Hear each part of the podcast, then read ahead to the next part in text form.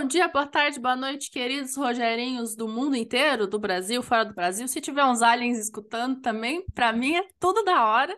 É, estamos aqui com o último episódio da temporada de Não é Tão Difícil, oferecido por nós, Power Educa, que sou eu, Giovana Cordeiro, e a nossa excelentíssima Beatriz Mendes. Muito bem, e estamos aqui hoje, como vocês sabem, a gente desde o começo está anunciando que iríamos ler e discutir Jogos Vorazes, que eu sei que a, a, o trio de filmes ficou conhecido como a trilogia Jogos Vorazes, mas Jogos Vorazes é só o primeiro livro. Então estamos aqui hoje reunidos nesta mesa para ler, para ler não, porque a gente já leu, para discutir Jogos Vorazes. E assim, gente, regras do episódio... Livraço! Livraço. Regras do episódio de livro. O Snape vai passar, vocês vão ver o Snape pulando na cara da Bia. Tudo certo. A gente não bota limite de tempo no episódio sobre livro, porque geralmente a gente tenta fazer os episódios até mais ou menos uma hora, né? A gente tem tentado. Mas o episódio de livro, ele é o quê? Sagrado, e nessa religião não se põe tempo no livro. Então a gente vai comentar até o fim. Se a Bia se empolgar e ficar seis horas falando da simbologia de jogos a gente vai ficar aqui seis horas escutando a simbologia de Me jogos empolgando! E a outra regra que eu acabei de esquecer é que. Ah, lembrei. É que vai ter spoiler. Então, assim, se você não leu os Jogos Vorazes e você quer escutar, mas não quer ter spoiler, então você não vai escutar. Você só vai escutar se tiver, porque não tem como a gente fazer análise de um livro dentro da dentro de toda da, do universo sem dar spoiler.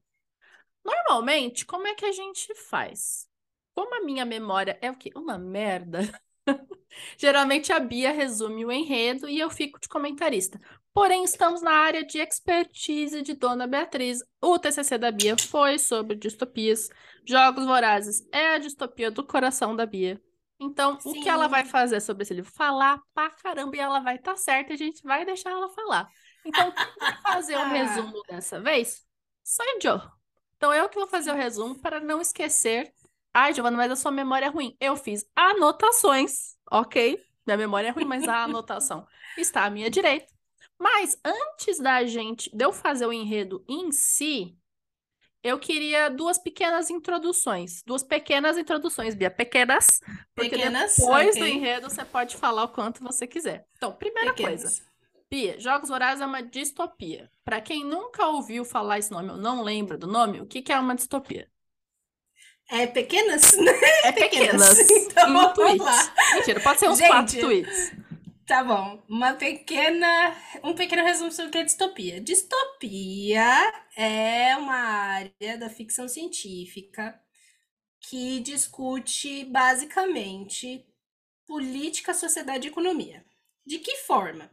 Eles apresentam um mundo que, entre aspas, pode ser perfeito para uma grande maioria, mas não para o narrador personagem. Ou seja, o que é uma utopia? Um mundo perfeito. O que é uma distopia? Um mundo horroroso, tá? Ah, Bi, então quer dizer que utopia é o oposto de. que o distopia é o oposto de utopia? Ah, maio mino, maio mino.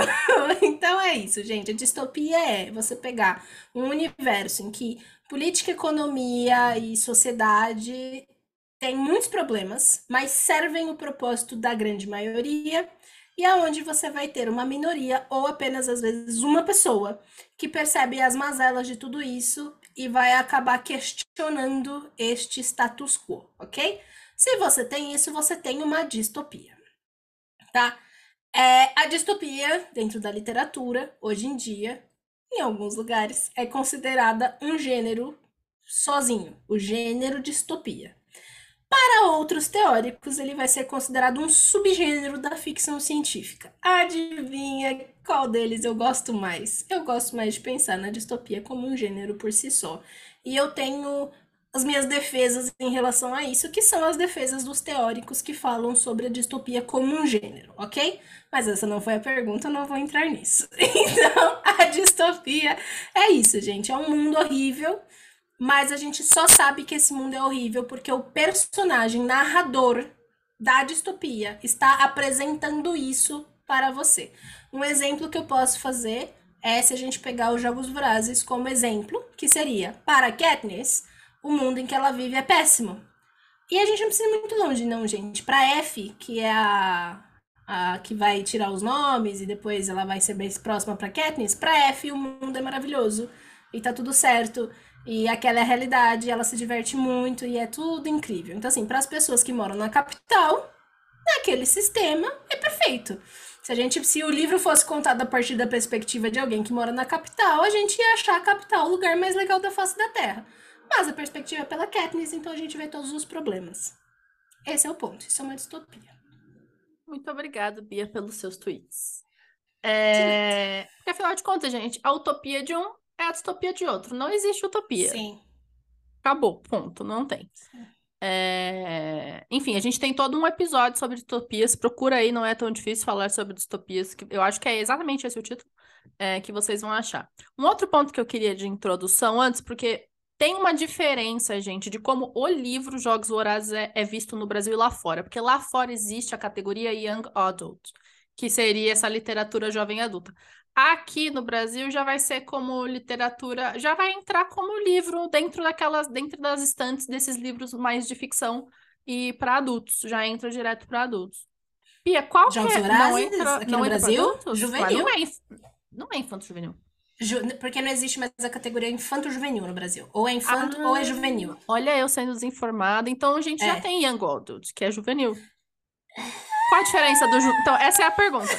Qual a diferença do juvenil e do Young Adult? Só para o pessoal entender qual é a categoria gente, do livro. Vamos lá.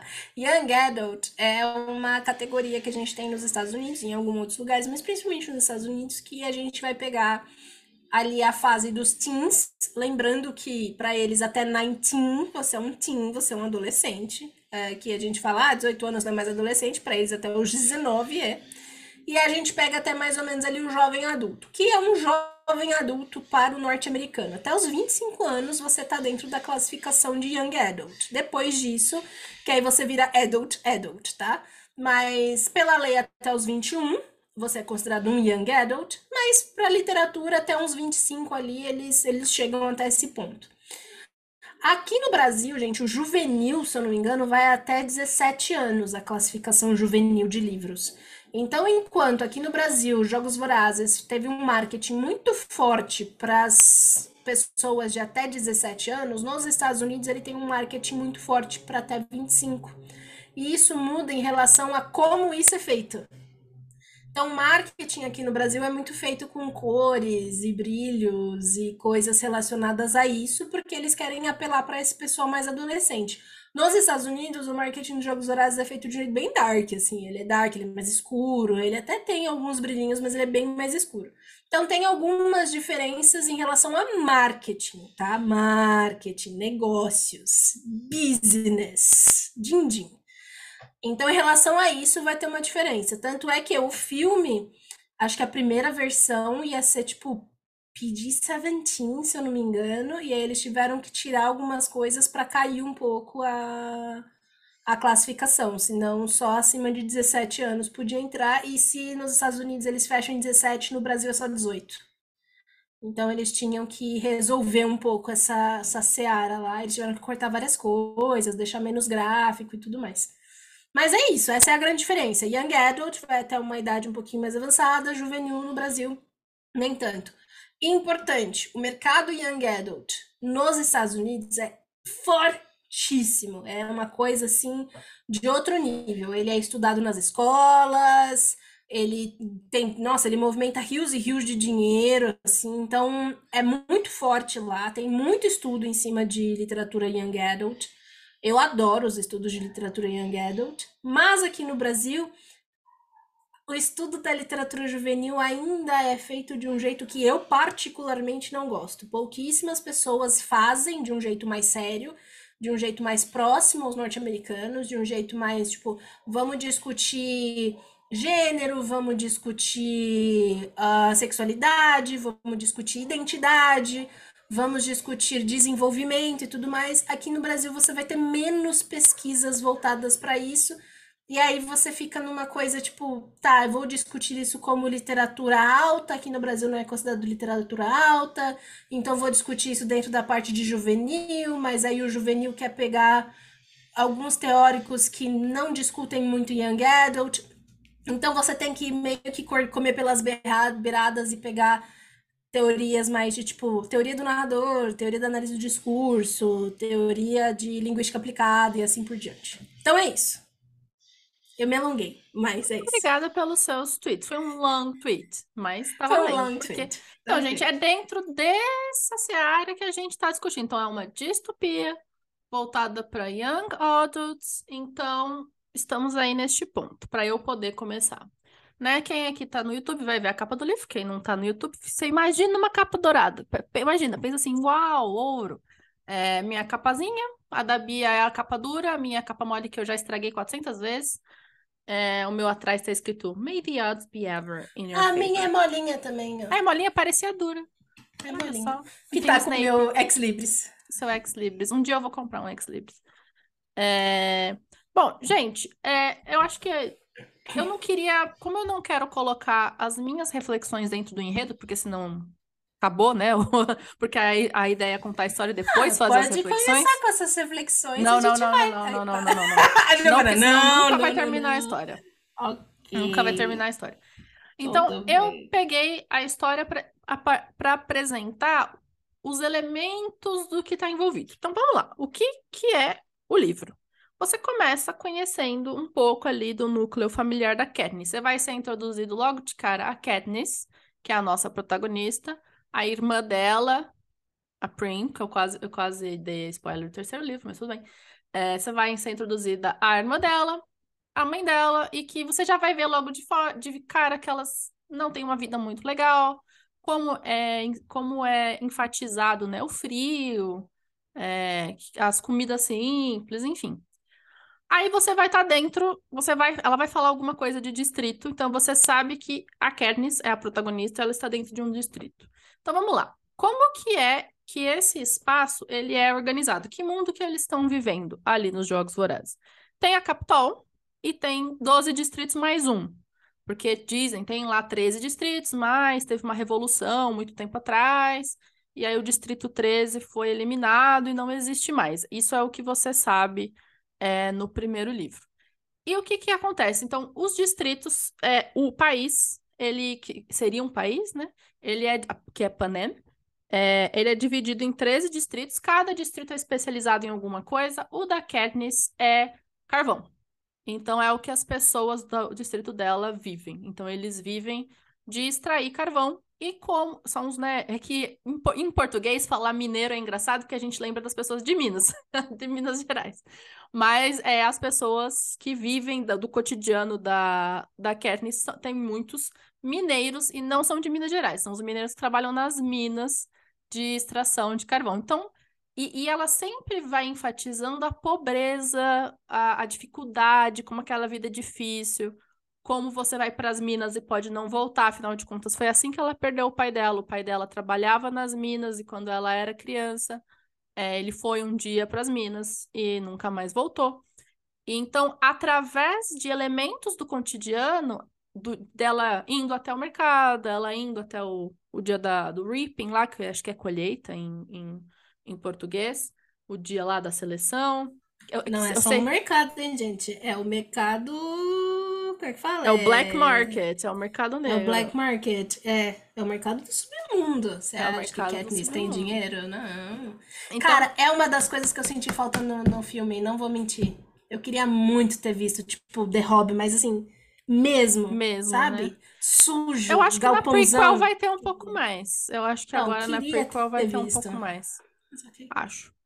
E então, através dos elementos do cotidiano, ela vai introduzindo isso e você vai vendo como o lugar é pobre por causa das minas, é sujo, tudo tem uma camada de pó preto que é indelével, enfim. E que você sabe, então, que ela tem uma família, mas não tem o pai, porque o pai, né, foi-se de uma maneira muito triste. E você vai sabendo que tem a maior parte das pessoas trabalha em relação às minas, mas tem que ter quem, né? Tem que ter os padeiros, tem que ter o pessoal que toma con- conta do mercado, tem que ter os curandeiros, né? Que é a mãe da a mãe da Katniss é uma. E você vai vendo então todo, mas você vai entendendo como a grande economia funciona, ou seja, os distritos fornecem uh, fornecem seus insumos para a capital, que é, seria a capital, né? Que é riquíssima, e os distritos ficam com o que sobra. E por isso os distritos, em cada um mais do que o outro, mas são empobrecidos, e isso é bastante enfatizado. Inclusive, dentro do próprio Distrito 12, tem a parte um pouquinho mais nobre do Distrito 12, tem a parte que a Katniss mora, que é o Decim. O Decim é tipo assim, a quebrada da quebrada da quebrada da quebrada. Então, assim, não é que ela mora no Distrito 12 que é pobre, ela mora no Distrito 12 que é pobre, mas assim, lá no fundo da pobreza. Então ela não mora em qualquer lugar, não. Ela mora bem no The Sim. E se você for ler a prequel, saber o que, é o The Sim é bem importante. É... Então, é assim que se... que se... Como que é a palavra que eu quero? Que se estrutura a macroeconomia da coisa e dentro de cada distrito vai ter a sua pequena economiazinha também, porque afinal de contas, né, nem só de Minas vive o, vive o Distrito 12. Beleza. Assim que começa a história, é, você já começa sabendo que tem uma tensão, porque a Kernis fala, ah, é o dia do Reaping, e você fica, ok, o que, que é Reaping? Se você já viu o livro, se você, se você já viu o livro, é bom, né? Você pegou e assistiu. É... Peraí. E tem essa coisa do dia da, da colheita. E você fica, ok, o que, que é isso? Se você já viu o filme, você sabe o que é. Se você não viu e, e mas leu o livro, também tá sabendo. Mas vamos lá, né, resumir aqui para quem tá escutando. O que foi que a Capitol fez para manter os distritos sob o controle dela de uma forma bem controlada, digamos assim?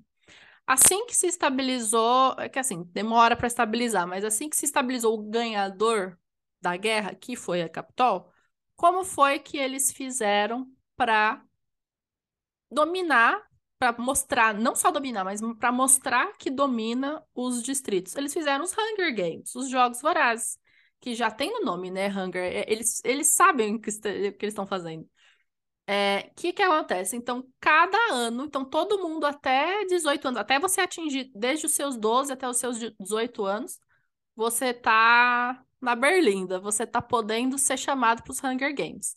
Que todo ano, então, são sorteados um menino e uma menina de cada distrito, e eles são enviados para uma arena para literalmente lutar até a morte. Olha que lindo! Mas que mundo perfeito! Mas que beleza de viver!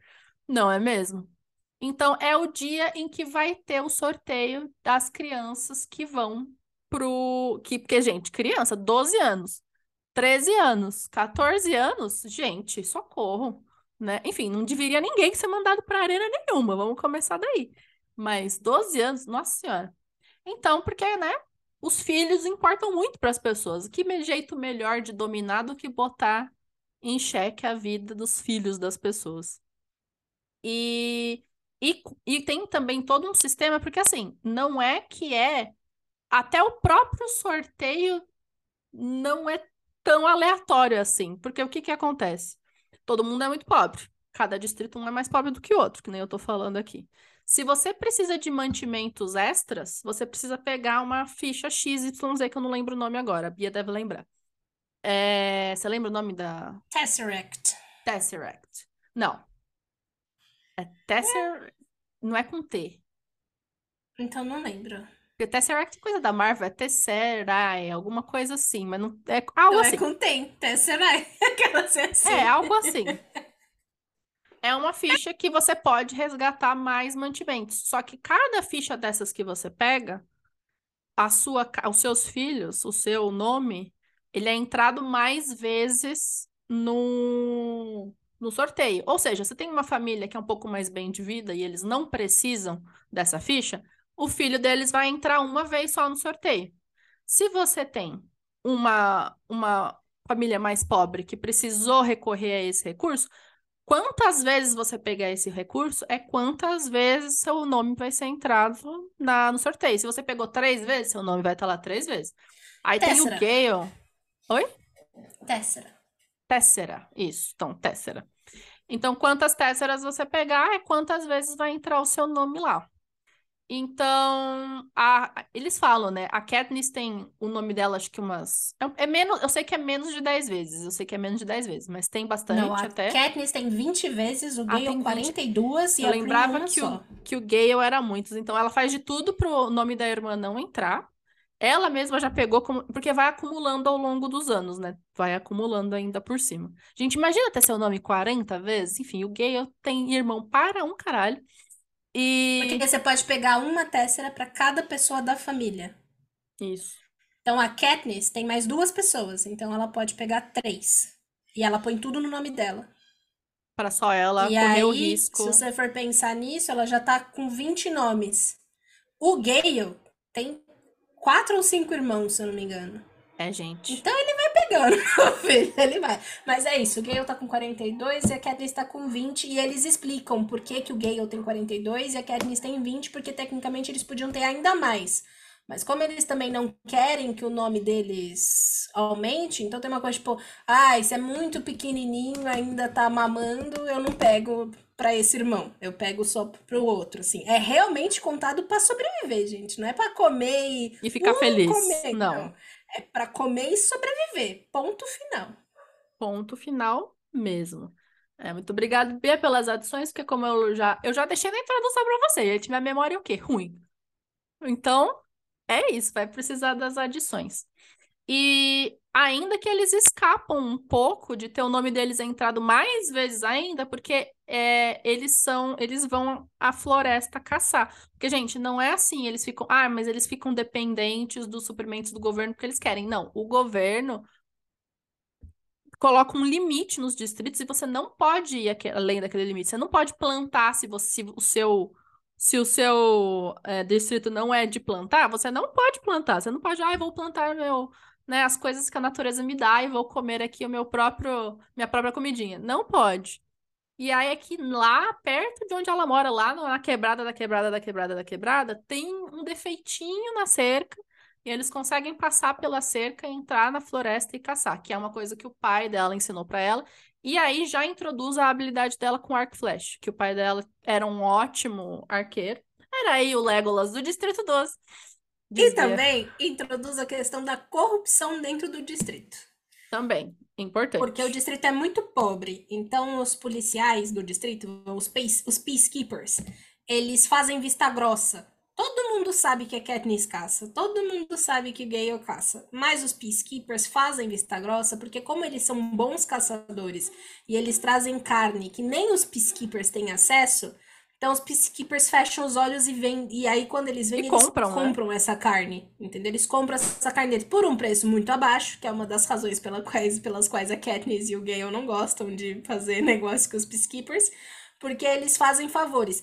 E tem uma coisa que no livro eles fazem, passam assim, que é tipo, uma das coisas que a Katniss fala, que tem outros jeitinhos de você trocar com os peacekeepers para conseguir comida, que é prostituição, gente. E a Katniss fala isso. Isso é uma das coisas que a Katniss mais abomina, o que vai fazer muito sentido nos livros mais pra frente, quando ela descobrir as coisas do, do Finnick. Por que, que a Katniss tem a reação que ela tem? Deixa Então é lá isso. pra frente. Tudo bem, gente. Eu sei que eu depois. estou me alongando, mas é só pra fazer essa relação. Eu acho Sim, importante. eu acho importante. A gente alonga, de- depois a gente vai poder alongar tudo. É, E aí, então, tem toda essa questão. Eles caçam. E aí, então, a Prince só tem uma vez o nome dela ali. E aí chega o dia que vai ser sorteado. E aí, adivinha o nome de quem que sai? Sai o nome da Katniss? Sai o nome do Gale, que tinha 450 vezes. Todos eles têm 455 vezes o nome lá. Sai o nome de quem? Da porcaria da Prim, que tinha o nome dela só uma vez. A Katniss, obviamente, entra em desespero, porque depois que o pai dela morreu, a mãe entrou em negação, assim, uma depressão profundíssima e não cuida mais delas. Então, a Katniss, desde muito nova, teve que cuidar dela e da irmã. Então, tudo que ela fazia era pela irmã. Então, ela não tava nem aí pra política da coisa, que nem o Gale, mostra muito o Gale sendo revoltado, falando mal da Capitol e tendo mais os pensamentos políticos. A Katniss, ela tá só assim, gente, a vida já é uma merda. Imagina se eu ficar querendo achar mais merda na merda. Eu só quero, eu nem quero acordar, mas já que tem a Prim, eu acordo, vou lá caçar, trago a nossa comidinha, e vivendo um dia depois do outro, e é isso. A Katniss é vivendo um dia depois do outro. O Gale que é o revoltado. É, odeio o Gale, tá, gente? Desde então, acho que eu até evito falar dele, que eu odeio o Gale. Eu também não gosto muito do Gale. Depois eu falo tem por quê. Um, uma quote, gente, no terceiro livro, que ela, que a Katniss fala, tipo, que ela e o Gale era fogo com fogo. E é basicamente isso. Tipo, o Gale é um grande revoltado com o sistema e a Katniss é uma grande revoltada com a vida. E isso é uma das coisas que eu acho muito interessante, porque as coisas podem melhorar, elas podem piorar, elas podem o que for. Pra Katniss, a vida é uma bosta. O tempo inteiro. O eu tempo acho isso incrível. Tempo inteiro. O Nunca- tempo ela inteiro. nunca tá feliz. Ela nunca está feliz. Eu amo essa essa parte. É isso. Continua. E aí, então, o que Katniss faz? Porque tem dois jeitos de você entrar para os Jogos Horários. Você pode ser sorteado ou você pode se voluntariar. Quem costuma se voluntariar? Os distritos mais queridinhos é o 1 e o 2, que eles chamam inclusive dos careers, né? Os carreiristas, porque eles fornecem coisas de mais valor para Capitol, então ele também tem seus benefícios. Para o distrito 1 e 2, é uma grande honra ir para os jogos e ganhar e ter essa coisa. Eles têm essa. Assim, claro que dá para. É mais do que isso, dá para a gente discutir. Mas tem essa questão de que, pra... que ele tem muitos. É, as pessoas querem se voluntariar. Eles até falam, nossa, quanto tempo que não tinha um voluntário no Distrito 12, porque whatever, né? A vida para as pessoas já é muito ruim. Elas estão cagando e andando para os jogos. Elas só acham um saco e todo mundo fica com medo. É só isso para que serve. Então, a Katniss se voluntaria para ir no lugar da Prim. E aí é toda uma cena, né? É Toda você vai vendo o que tá passando na cabeça da Katniss e o desespero e a Prim... Diz, Bia. A Bia tá com cara que quer Eu falar. preciso de um comentário, Rogerinhos. a Giovana é muito boa, ela mas a Katniss, nessa parte, tem uma cena que, gente, prestem muita atenção nessa cena, que é quando a mãe e a Prim vão se despedir dela, né? E a mãe entra lá na sala de despedida e a mãe vai dar um abraço e ela pega a mãe pelo ombro e fala: Você não pode sumir. Você não me desaparece. E a mãe fica tentando se explicar, falando: Não, eram outros tempos. E ela fala: Mãe, se eu morrer, se qualquer coisa acontecer, você tem a Prim. Se vo... Não, deixa a Prim paz. E aí a mãe vai embora, e aí ela vira pro Gale e fala: Gale, salva a Prim. Que é tipo, o nível de confiança que a Katniss tem na mãe, gente, é menos mil, eu acho. É tipo, sério, é zero. Sério. Exatamente, muito esse é o bizarro. próximo ponto. Aqui agora eu vou falar rapidinho para vocês tudo que, porque tudo que acontece daí para frente é tudo que acontece com e quem é é quem é sorteado é chamado de tributo. Então é tudo que acontece com os tributos depois de serem sorteados, porque é sorteado ela, a Cat, a Prim e a Katniss vai no lugar e é sorteado o Pita, que a gente vai ficar conhecendo o Pita. A gente tem, eu não lembro se já é agora ou é no trem só que ela vai lembrar, mas a Katniss e o Pita já eles interagiram já em certa parte da vida que eu tenho um comentário para fazer isso, mas eu vou fazer depois. Ela lembra, mas no, quando, quando no trem ela conta a história, mas ela já lembra nesse começo, só que ela, o que ela fala, eu não vou ficar remoendo essa história, porque no fim das contas eu não posso ter dó desse menino, porque Por- ele vai morrer. assim, porque só pode ganhar um. Então, mesmo que o Distrito 12 chegasse na final, digamos assim, ainda assim, ela na cabeça dela, assim, ou vai ser eu, ou vai ser ele, então whatever. Mas depois eu quero fazer um comentário, sim, depois que acabar o enredo, eu vou voltar nessa parte. É, Aí ela tem que se despedir. E aí é que tem a questão, dá, dão pra ela, né, o, a, a filha do... No, no, no, li- no filme eles mudaram, eles colocaram que ela conseguiu de graça o, o símbolo do tordo lá o, da, no mercado. Mas aí a filha do prefeito tem toda uma história que dá pra ela, é importante o símbolo do tordo, vai ser importante aí o resto inteiro da, da história. E, e aí ela fala, o pai do Pita vai falar com ela, vai falar, ó, pode deixar que não vai acontecer, sua família vai continuar tendo comida. Aí tem toda essa cena que a Bia já falou. E aí daí pra frente, eles entram no mundo da Capitol, porque até chegar até chegar lá na- no dia da arena, tem todo um trabalho midiático. Porque, gente, uma grande discussão que a gente vai entrar depois, mas uma grande discussão do livro é a questão justamente da mídia.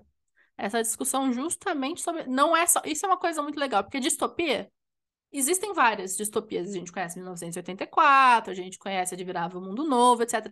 Mas eu acho que a, os Jogos Vorazes é a que mais capitaliza em cima da mídia, o poder da, político é, da mídia.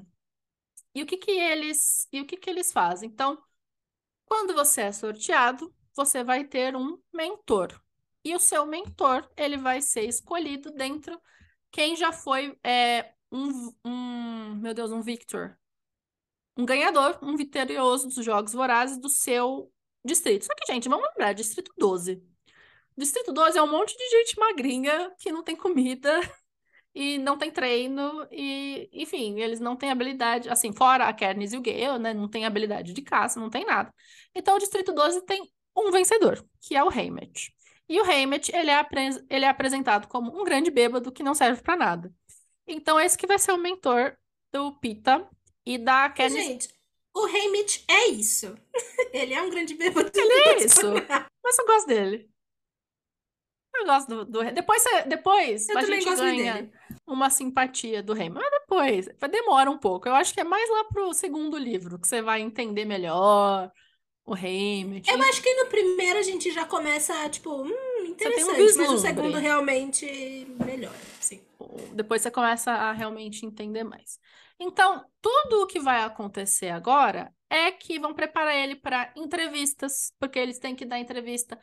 Porque o que, que acontece quando você entra na arena? Você pode ter sponsors, que são pessoas que vão te dar equipamento, que vão usar o dinheiro delas de verdade, né? Não é dinheiro, não é só uma aposta virtual. Eles te dão dinheiro de verdade e transformam em itens para você dentro da arena. Se você tá morrendo de fome, e tá quase morrendo mesmo, pode ser que se você tiver sponsors, vai chegar uma comidinha para você.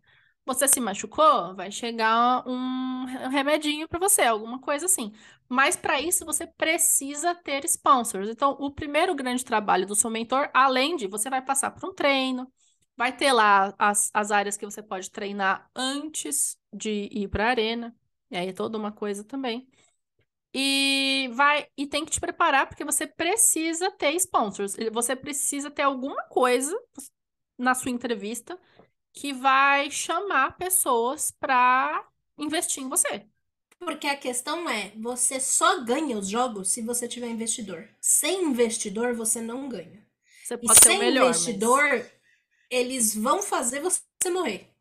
Esse é o ponto. Eles vão fazer você morrer.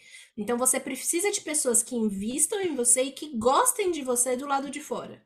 Porque aí você vai ser o quê? Você se torna um produto. Um produto que tem alguém que está comprando. Então, assim, se você, se a sua vida for comprada, beleza, você vai sobreviver e eles vão te dar, tipo, a não ser que você seja muito otário, porque eles vão te dar absolutamente tudo para que você vença. Esse é o ponto. Então, assim, você só sobrevive se tiver investidor. Sem investidor, você não sobrevive nada, gente. Você não sobrevive uma hora lá dentro. Então... Basicamente. E vão ter dois po grandes pontos para chamar investidor, que é a entrevista. Que, bom, gente, a Katniss não tem mais bicho do mato do que a Katniss. Ela, pela vida dela, um, ela não tá nem aí pra nada. Ela só tá aí para cuidar da família e sobreviver um dia depois do outro. Ela odeia a vida. E, por... e a vida não foi boa com ela. Então, assim, qual que é o jeito dela de lidar com isso? Porque ela mostra como a irmã dela é um pouco mais soft, mais suave, né? Trata bem as pessoas, etc. A Katniss só tem raiva. Raiva, desgosto, desprezo. Então imagina, como que uma pessoa que só tem raiva, desgosto, desprezo vai ser um pouco agradável na entrevista para gostarem dela. O Haymitch chega uma hora que desiste dela, fala tipo, por que que eu vou falar com você, minha senhora? Se você. Não adianta, eu vou perder só meu tempo, porque vocês né, não vão fazer. Ah, você quer, não vai fazer o que precisa ser feito. Ninguém vai gostar de você na entrevista. Só que aí o Pita dá um jeitinho. Depois eu tenho muitas, eu tenho muitos comentários a fazer sobre o Pita. Mas o Pita vai bem na entrevista. Ele consegue, ele capitaliza no é, Star-Crossed Lovers, que ele fala assim que ah, é, tem uma menina que eu gosto muito, e aí o Caesar Flickman, que é o entrevistador, fala, ah, você não queria mandar uma mensagem para ela, alguma coisa, e ele vai todo desenrolando a mensagem para falar que a menina que ele gosta é a Katniss, porque aí o povo fica tipo, porque gente, pensem nos Jogos Horários como um grande Big Brother do mal. Pensa, se o Big Brother pudesse ser muito do mal, Muito, muito, muito, muito mal. Seria os Jogos Vorazes. O que, que o público que tá assistindo Big Brother quer? Treta ou uma grande história de amor, que é alguma coisa que cause uma emoção forte. Porque senão, pra que, que você vai torcer pra aquela pessoa, né? É... E aí ele joga toda essa historinha de, ah, uma pena que a, não, não, não vou ver. Se eu ganhar, eu não vou ver essa menina depois, porque ela veio pra cá comigo. E aí, nossa, e aí é uma e a gente achava que não tinha como melhorar na entrevista, aí no segundo livro ele vai lá e tal, e melhora mais ainda. é uma Mas, grande comoção. Mas o Pita, ele tem o dom da comunicação, que é como o Hammett fala. Sim. Ele, tanto é que a entrevista dele, enquanto tá todo mundo falando com Caesar Flickerman, e eles estão falando sobre vou ganhar, eu sou muito incrível, eu sou forte, eu sou esperto, eu sou mágico, inteligente o Pita leva essa entrevista como uma conversa de dois amigos. Então ele fala pro César Flickerman que ele tomou um banho e que ele nunca cheirou tão bem. Aí chama o César para cheirar ele. Aí o César cheira, eles dão risada. Aí tem a parte que ele começa a falar sobre os sistemas dos chuveiros da capital. Que, nossa, o sistema do chuveiro é a melhor coisa. Então ele, o que, que ele faz? Ele puxa o saco das pessoas, ao mesmo tempo sendo extremamente simpático, extremamente comunicativo, e no final ele lança essa. E aí ele se retira, tipo, estou triste agora. É um grande copywriter esse Pita. Grande o Pita... copywriter. o Pita é show Rogerinho. Ah, o Pita merece o selo show Rogerinho. É, sinceramente. Enfim, então tem toda essa parte. Então, assim, a Katniss em si não vai tão bem. Lá, então, assim, não vai tão bem, eu tô sendo, né? Eu tô sendo eufemismo aqui ainda. Ela não vai bem na entrevista, ponto ela é, sai como meio desajeitada, digamos assim. Mas o Pita conseguiu capitalizar um pouco ali para ela. E o segundo ponto que você vai ganhar sponsors é que você tem que fazer uma apresentação pro pessoal, pros game makers, pro pessoal que cuida de, dos jogos. Porque afinal de contas, eles têm que ver as habilidades das pessoas para saber como é que eles vão montar esses jogos. Por exemplo, a Katniss é muito boa com arco e flecha. Se eles virem que ela é muito boa com arco e flecha, eles podem tanto colocar um arco e flecha para ela na arena, como fazer algo que absolutamente dificultaria a vida de alguém com arco e flecha. Então, é para ver os talentos das pessoas, para saber como eles vão usar esses talentos é, na arena ou dificultar o acesso ao seu talento.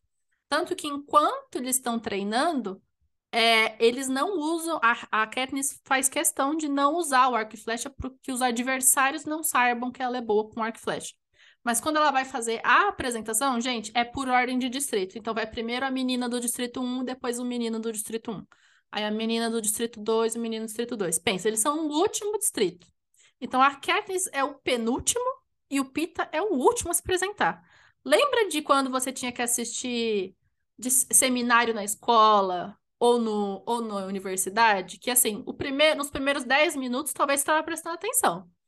Aí depois, rapaz, o que falou no seminário, ninguém sabe, porque você não estava mais prestando atenção. Então imagina, os game makers que assistiram vinte e tantas apresentações. Chega lá, e esse é um grande ponto, né? Um ponto alto da história, que eles não estão prestando tanta atenção a Katniss, ela até lança um arco e flecha, não vai tão bem, lança ali uma flecha, não vai tão bem. E aí ela fica pensando, cara, o que, que eu posso fazer para eles prestarem atenção em mim? O que, que eu posso fazer para eles prestarem atenção em mim? E eles estão conversando entre eles e não estão dando atenção para ela, e ela vai, ela vai ficando puta. Mas ela vai ficando puta. E aí ela, o olho dela prende numa maçã que está sendo servida num, num bicho, né? Que os game makers estão comendo. Aí ela vai, mira e acerta na maçã. Assim. Ela podia ter acertado em qualquer um dos game makers. Mas ela foi para mostrar quão boa era a mira dela, quando ela tava puta. E também isso, claro, que vai chamar a atenção dos game makers, porque afinal de contas, podia ter sido eles, né? Podia ter acertado eles. E aí isso chama a atenção deles para ela. Só que eles acham, enquanto não sai o resultado, porque depois isso vai ser dado uma nota. Aí, de acordo com a sua nota, sabem quão bem você foi na apresentação e isso chama sponsors para você ou não. Se eu não me engano, é uma nota que vai de 0. É de 0 a 10 ou de 0 a 12? Eu tenho uma impressão que é de 0 a 12. 12. Tá, é, tava certo. Que vai de 0 a 12. E assim, o, o pessoal que é do distrito 1 e 2 que mais treina, geralmente tira ali 8, 9, 10. Então você pensa assim, poxa, 10 é muito bom, 11, 12 é, né, como diria o meme, é elite. E aí fica, o pessoal fica sabendo, fica tipo, meu, ela botou a vida dos game makers em risco, ela vai tirar nota baixa, ela vai tirar nota baixa, ela vai tirar nota baixa. O cara mais forte entre eles, que é o Keito, que é bem importante, ele é do distrito 1 ou 2, é... ele tirou 10. Eu lembro que ele tira 10. E aí, quando anuncia a nota da Katniss, ela tirou 11. Então, ela foi mal na entrevista, mas o Pita capitalizou para ela e ela foi lá e tirou 11 na apresentação. Então, assim, ela vai ter uns sponsorzinhos, sim, que vai ser muito importante, inclusive, durante a história. Bom, gente, passado isso, a gente já viu então que eles precisam de investidores e como eles conseguem os investidores. O próximo passo é ir para a arena. E aí, daí para frente, meus amigos, é só tiro, porrada e bomba, literalmente, e mais todas as coisas que a Capitol consegue pensar. Porque se você lê a prequel, você vê que os jogos nem sempre foram assim. Mas hoje, hoje em dia, assim, no, no hoje do, do livro, como é que é a arena? A arena é um grande holograma, vai, vamos colocar assim, que eles conseguem materializar algumas coisas. Então você nunca sabe, você pode ser que você vai subir lá e vai ser um deserto, ou vai ser uma floresta, ou vai ser uma geleira, você não tem como saber. Você só sabe o que vai acontecer na arena quando você entra nela. E antes de entrar, o que é a única coisa que a gente sabe? É que no meio vai ter uma coisa chamada cornucópia, que é onde os game makers colocam bastante recursos e recursos e comida, né? Recursos de vários tipos. Que quem treina mais, o que as pessoas fazem? Eles vão correr para lá para pegar as coisas. E o Haymitch diz para eles: não vão para cornucópia. Vai embora, usa esse tempo para fugir. E a Katniss, óbvio que ela obedece mais ou menos. Afinal, vemos que tem um arco e flecha lá na mesa. E ela fica pensando: vou pegar, não vou pegar, vou pegar, não vou pegar. E ela não vai pegar. E ela pega algumas coisas que estavam ali perto dela e foge para a floresta. Porque, afinal de contas, floresta não é uma coisa que a assusta. Porque desde criança ela vai para a floresta do Distrito 12. Então ela tem aí uma vantagem de saber se movimentar pela floresta. Gente, para não se alongar muito, muito mais, mais ou menos como é que funciona então os jogos vorazes. Como todo mundo quer pegar os recursos, nesse primeiro dia acontece o que eles chamam de bloodbath, que é o banho de sangue, porque todo mundo vai atrás dos recursos, então vai ter to... já no começo vai ter uma grande briga. Se eu não me engano, no primeiro dia morrem já entre 8 a 10 pessoas. Então assim, de 24 que entraram, no primeiro dia já tem quase metade. E aí o resto do jogo é quem se esconde melhor, e aí, quem se junta com quem para ir caçar? Porque, vai, o pessoal do Distrito 1 e 2 se junta para ir caçar os outros. Porque o que eles acham, qual é o mais lógico? Eles são os mais fortes. Então, eles vão se juntar, eliminar todos os outros e depois eles brigam é, entre eles. O favorito era o Kato. Pontos altos, é, pontos altos tem pontos baixos, no sentido de coisas boas, coisas interessantes, né? Highlights da história, mas coisas muito ruins que acontecem na arena. O primeiro ponto alto é a Kernis acha que o Pita tá contra ela, porque o Pita aparece dentro do grupo dos carreiristas. Ela tá fugindo, tá fugindo, tá no meio, tá no, no topo de uma árvore fugindo do pessoal. E ela vê o Pita com os carreiristas. E aí fica tipo, meu filho, ah, tá vendo? Eu não... Porque a Katniss, ela, o, o modus operandi dela é ser desconfiada. Ela já tá pronta, eu realmente não podia confiar nesse menino. Por que, que eu tentei me aproximar dele? Por que, que a gente ficou um pouco mais próximo enquanto a gente estava treinando? Ah lá, tá vendo? Vai me caçar com os caras. Então, ela fica um tempo achando que o, o Pita tá contra ela. Esse é um ponto. É... Agora, por que que parecia? Gente, o Pita, ele é um grande estrategista.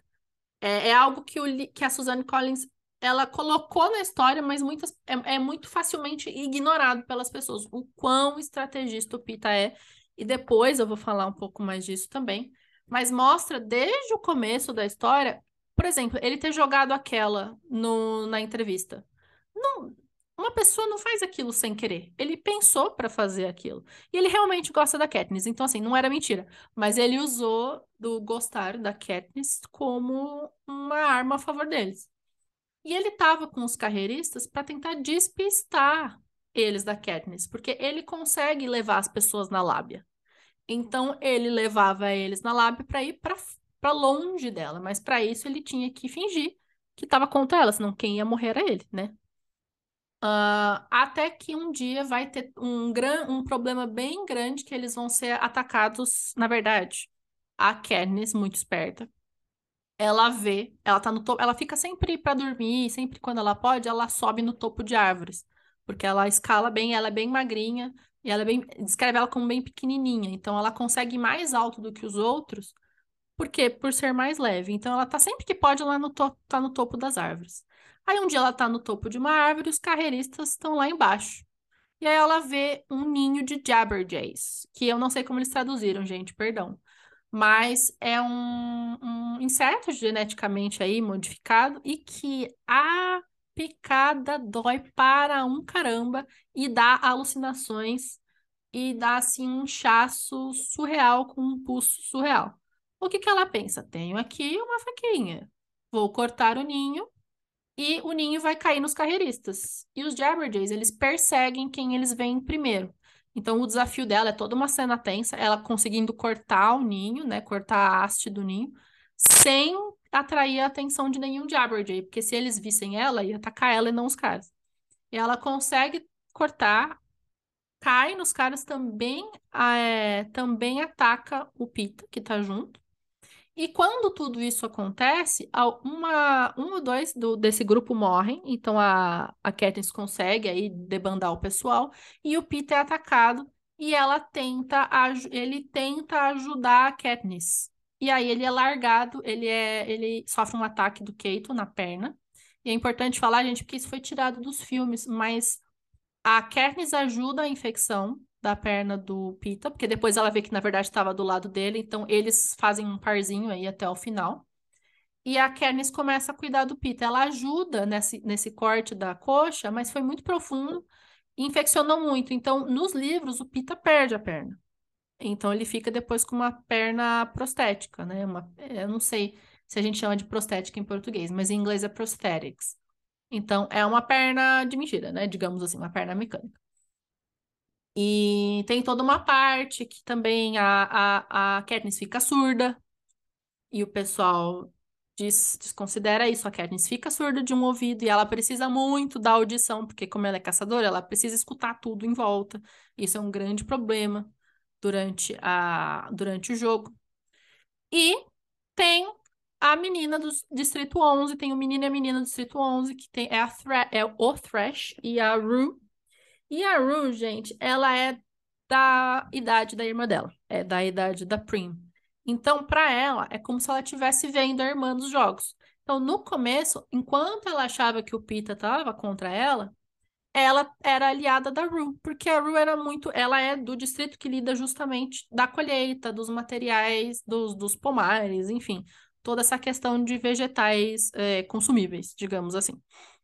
Então ela sabe olhar, ela sabe, ela escala muito bem para colher os frutos, ela sabe, enfim, achar que frutos são venenosos ou não, que comidas dá para comer ou não, que ervas cura o quê. Então, são ervas que a Rue colhe, que ajuda a Katniss a lidar com os ferimentos de quando ela é picada pelos Jabberjays. enfim, elas são aliadas, até que, claro, estamos nos Jogos Vorazes, né, meus amigos? Então, o que que acontece com a Rue? Morre bem diante dos olhos da Katniss. E a Katniss fica com ela até ela morrer. Eu não, gente, não tem jeito. Eu posso ler esse livro 50 vezes. Eu posso ver esse filme 50 vezes. Eu sempre vou chorar nessa parte, porque é muito triste mesmo. E aí ela canta pra Rue até a Rue morrer, cobre, ela leva um monte de flor, coloca um monte de flor, porque é, ela pensa, bom, deve estar sendo televisionado. Eu quero que o pessoal veja que alguém se importava com a Rue. Diz, Bia. Só vou, eu vou discordar minimamente aqui. A ideia da Katniss não era porque, tipo, ah, tá sendo televisionado, então eu quero mostrar para as pessoas o que tá acontecendo.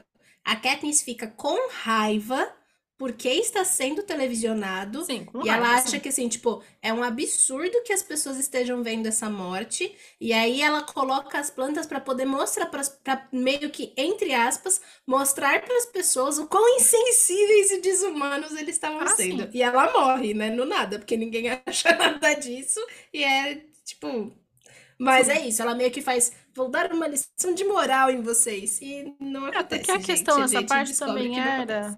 Porque enquanto eles estão lá nos, nos treinos, o Pita fala uma coisa assim: eu quero entrar nos jogos, mas eu não quero perder quem eu sou. E aí ela fica meio tipo, whatever, menino. É, caguei, grandão, eu só, a gente vai entrar lá e vai morrer. E quando isso acontece, ela pensa, ah, entendo, entendo o que o Pita quis dizer.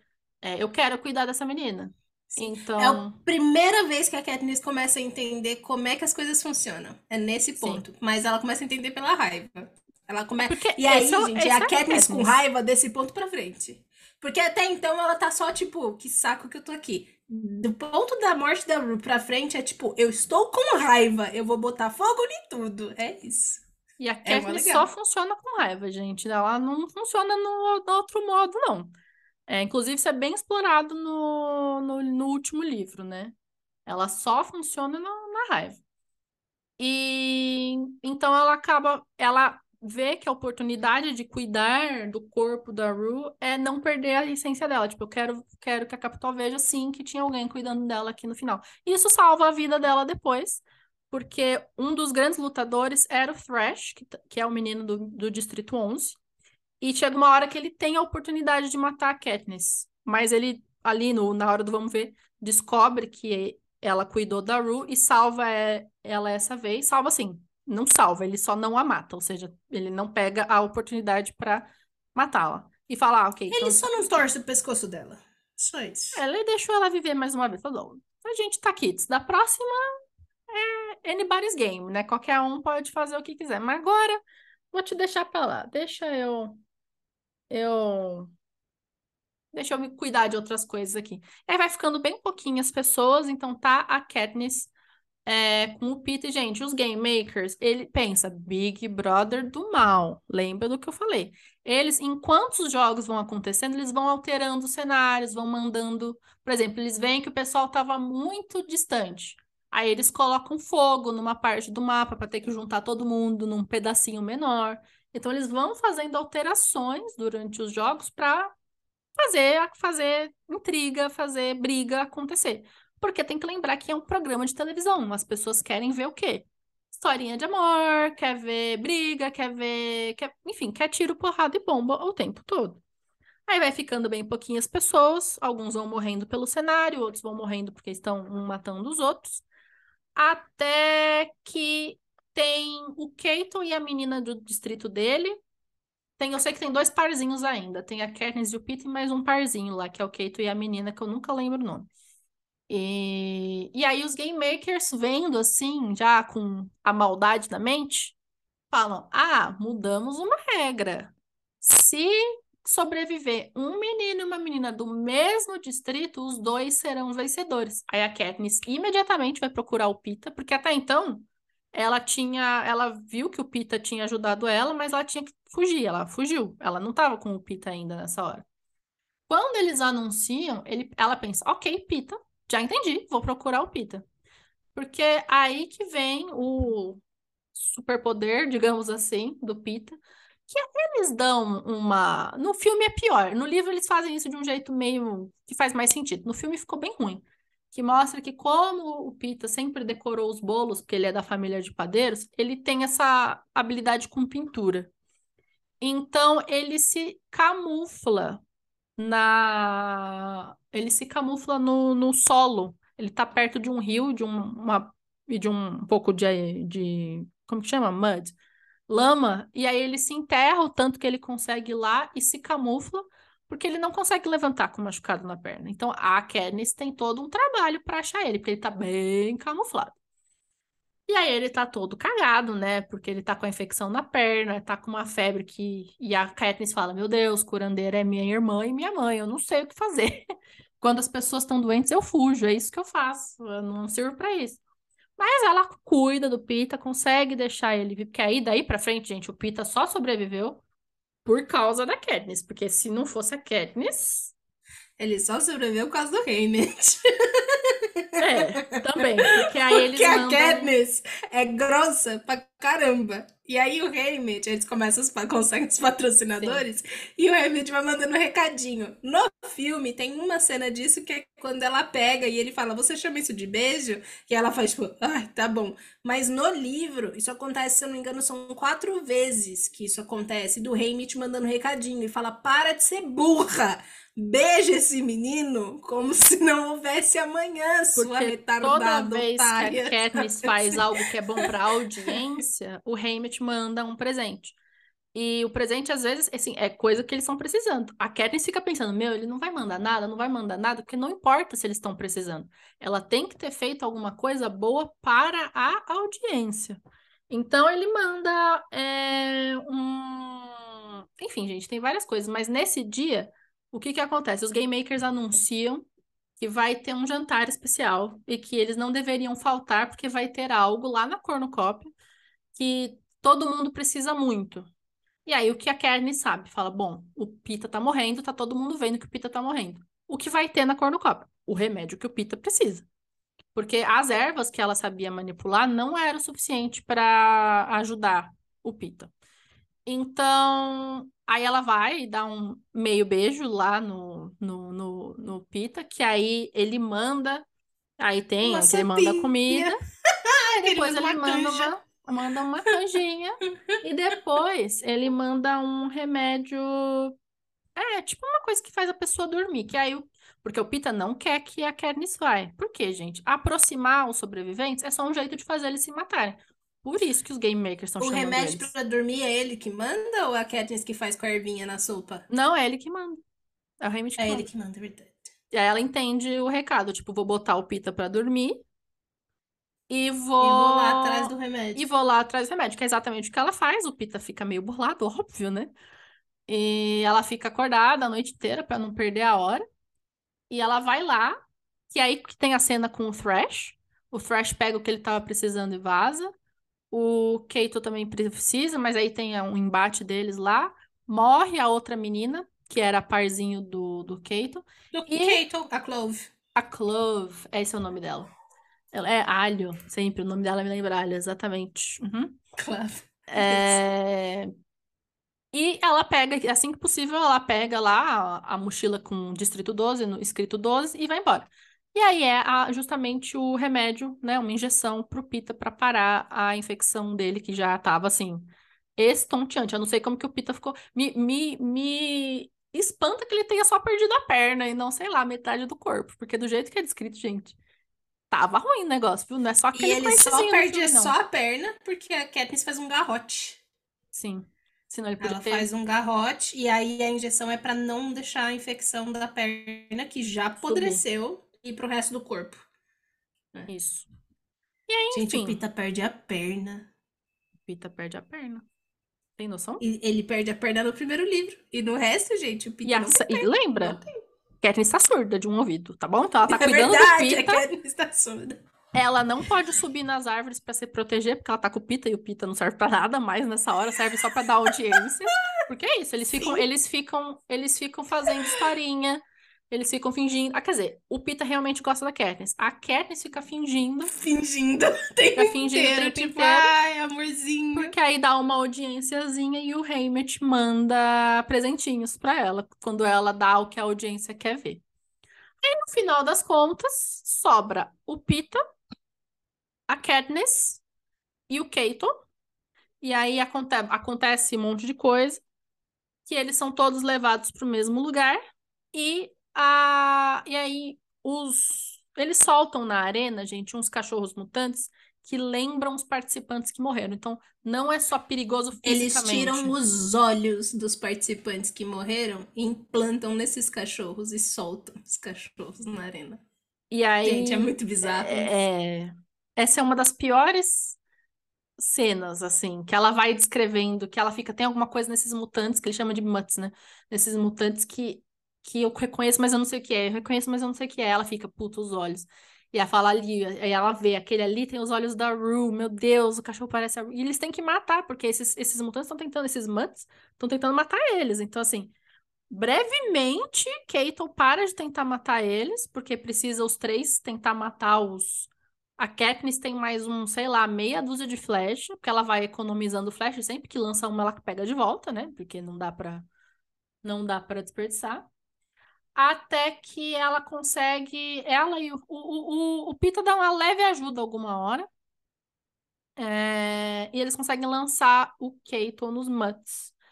E aí o Keito não morre, ele fica hora. No filme é bem mais rápido. No filme ele é atacado e ele fala help ou please, ele fala please. E aí a Katniss logo mata ele em misericórdia. No livro, gente, são horas eles escutando o Keito agonizando. Horas, porque os Mutts acabam com ele, mas ele não morre. E aí, depois de horas, eles olham e parece que o Keito tá fazendo com os lábios o, a palavra please, né? Tipo, por favor.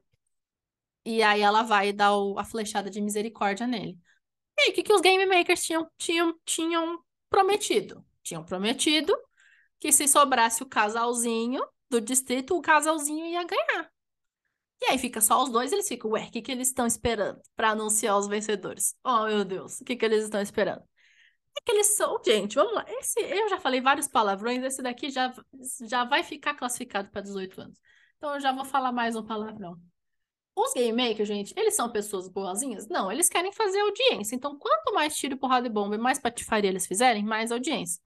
Então, eles fazem mais uma grande filha da putagem. Eles falam, ah, acho que a gente mudou de ideia, hein? Vai ter só um vencedor. E aí o Pita, na hora, desiste, tipo, não. No, a primeira reação dele é desistir, tipo, ah, me mata aí. Tá bom, é você mesmo, eu já tô todo fudido. Mata eu. Todo fudido sem perna. Só. Só me mata e vai pra casa. E a Katniss, tipo, não, a Katniss surta nessa hora. Porque como assim? Eu me juntei com você e vim até aqui e agora. Não, não. E, e aí... gente, a Katniss tem uma coisa com proteger pessoas. Então, é. na cabeça da Katniss é: eu protegi você até agora e agora eu vou te matar? Ah, mas não vou. Ah, não vou. ah, mas não vou. E aí, o Pita lembra, a lembra que eles têm perto deles. É, durante o jogo, gente, tem uma. Durante o jogo do jogo voraz, né? Isso que eu tô falando. Eles estão lá catando ervazinhas e frutinhas. E o Pita vai um pouco para longe dela, pegou umas frutinhas e guardou. Mas o Pita, gente, lembra, o universo dele era o universo da padaria. Ele não sabe tanto sobre as coisas da floresta, o que, que você encontra para comer na floresta. E aí tem uma hora que ele encontra uma frutinha que em inglês é. é esqueci, Nightlock. É Nightlock. Eu não sei como eles traduziram, gente. Aí quem leu em português depois fala pra gente. Mas eu acho que eles colocaram a moreira, a mora tranca, alguma coisa assim mesmo. Eu lembro que eles traduziram como um nome composto. É, é Nightlock. E Nightlock, gente, você comeu, morreu. E a, e a Katniss até briga com ele. Fica, meu Deus, como assim? Você pegou isso daqui? Ele, não, eu não conheço isso daqui. E aí eles guardam por algum motivo. E eles aí guardam eles lembram... porque a Foxface come e ela morre, morre. né? Sim. E aí ela fala, guarda, porque pode ter mais algum trouxa que vai querer fruta e a gente pode deixar de isca, para eles morrerem. É verdade, é por isso que eles guardam. Então eles guardaram. Aí qual que é a brilhante ideia que eles têm? Então vamos nós dois comer a Nightlock e não vai ter vencedor nenhum. Mas, gente, pensa para o poder midiático da coisa. É interessante para o público que ninguém vença? O público quer um vencedor, ele quer celebrar alguém, quer ver. Imagina se chega lá no último dia do Big Brother e fala: ah, ninguém ganhou, vai embora todo mundo para casa. Você não ia ficar e triste? E o vencedor assistindo? faz todo um um Uma showzinho catarse, né? pessoal, né? e aí o vencedor ganha dinheiro, casa, ele ganha mídia, ele tá sempre fazendo presenças em festas de gente rica. E aí Eles as pessoas que botaram muito dinheiro no jogo querem alguém para fazer isso, porque dentro da Capital, se você tem muito dinheiro, é uma grande coisa você fazer uma festa e chamar um vencedor dos do Jogos Vorazes, porque você paga por isso. Então é status, é demonstração de poder. Ou seja, precisa ter um vencedor. Há necessidade de um vencedor. E aí, então, na. Não, no vamos ver, o head game maker, né? O cara que mandava, fala: tá bom, tá bom, os dois vão ganhar então. Então não vai morrer ninguém, tá tudo bem, ganha os dois. Só que, gente, isso vai dar uma treta. Depois, no filme e no livro, eles fizeram de jeitos diferentes. Mas, basicamente, o head game maker, né, meio que tem que morrer, porque você fez cagada com a Capitol. No filme eles mostram, no livro eu acho que eles não mostram. No filme eles mostram que o cara tem. Ele entra e ele é obrigado a comer Nightlog. E aí, obviamente, né? Cachorro e vela preta pra ele, porque, enfim, é, ele morreu. Eu, e eu tô nem aí porque é um head game maker, então é um grande filho da puta. Então, ah, nossa, nossa, estou triste. Não, eu tinha que morrer mesmo. No, no livro eles não mostram nada. Eles só ficam assim, o Haymitch fica pra Kenny. Você tem ideia do que foi que você fez? É. Porque a ideia da Katniss dos dois comerem Era só salvar gente. os dois. É. É só, é a ideia era só E, e é muito bom, porque quando ela sai, o Haymitch pega a Katniss, senta ela na cadeira e fala, seguinte, você agora é a pessoa mais apaixonada dessa panem, tá entendendo?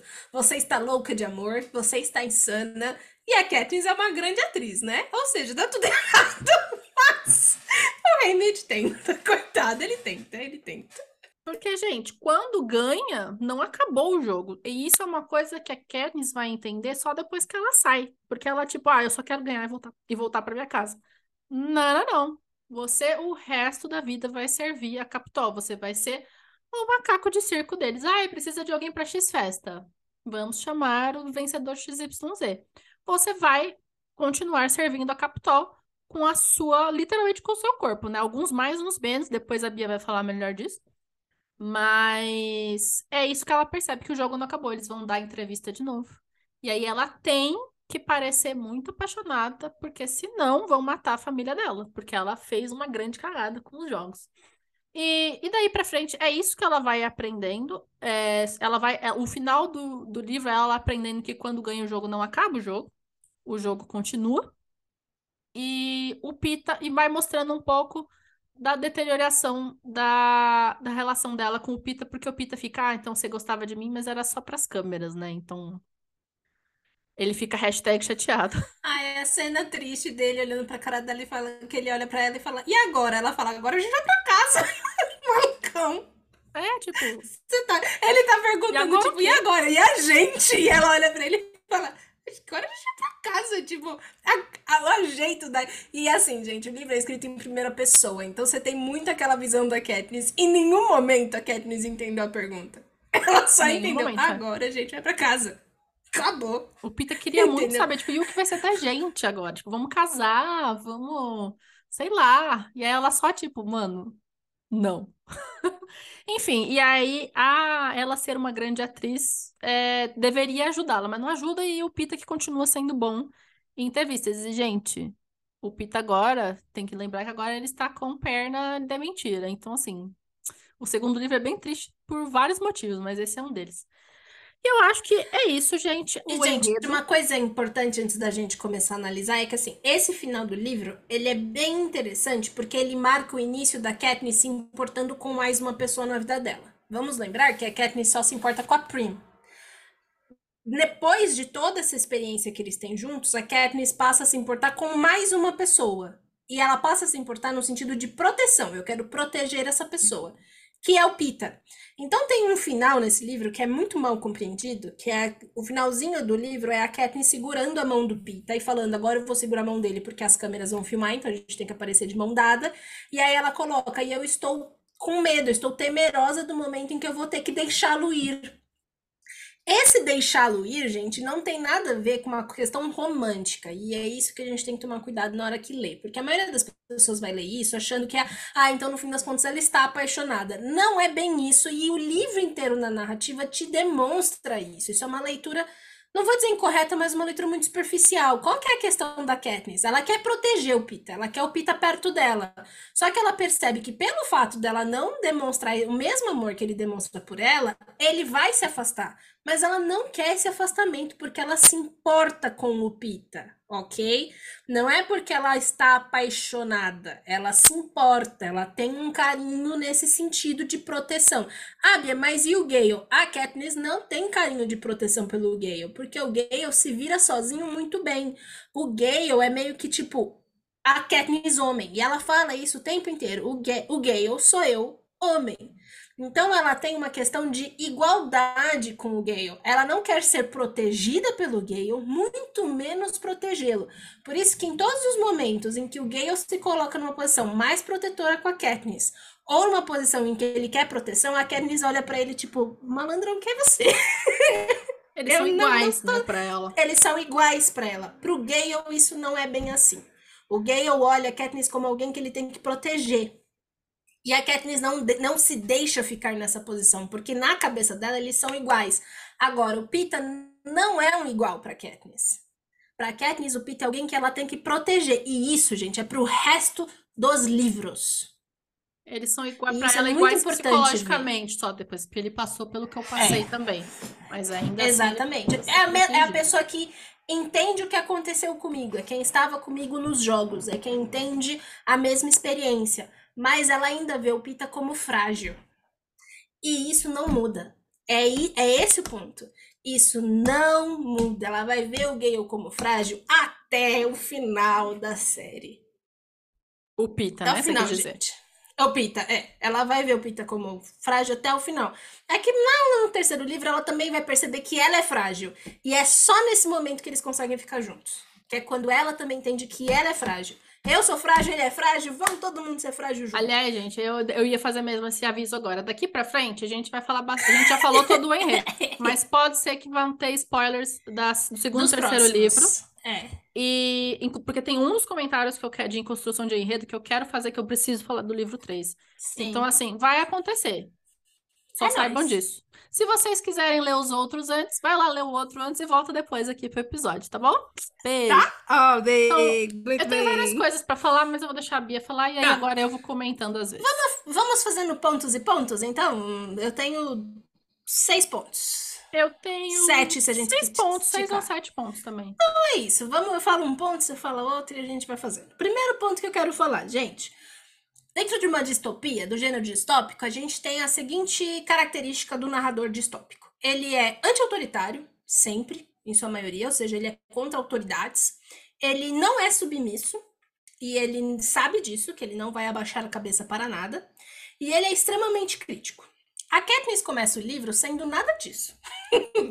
ela não se incomoda com a autoridade. Para ela, autoridade ou não autoridade é tudo a mesma coisa, porque é isso, ninguém.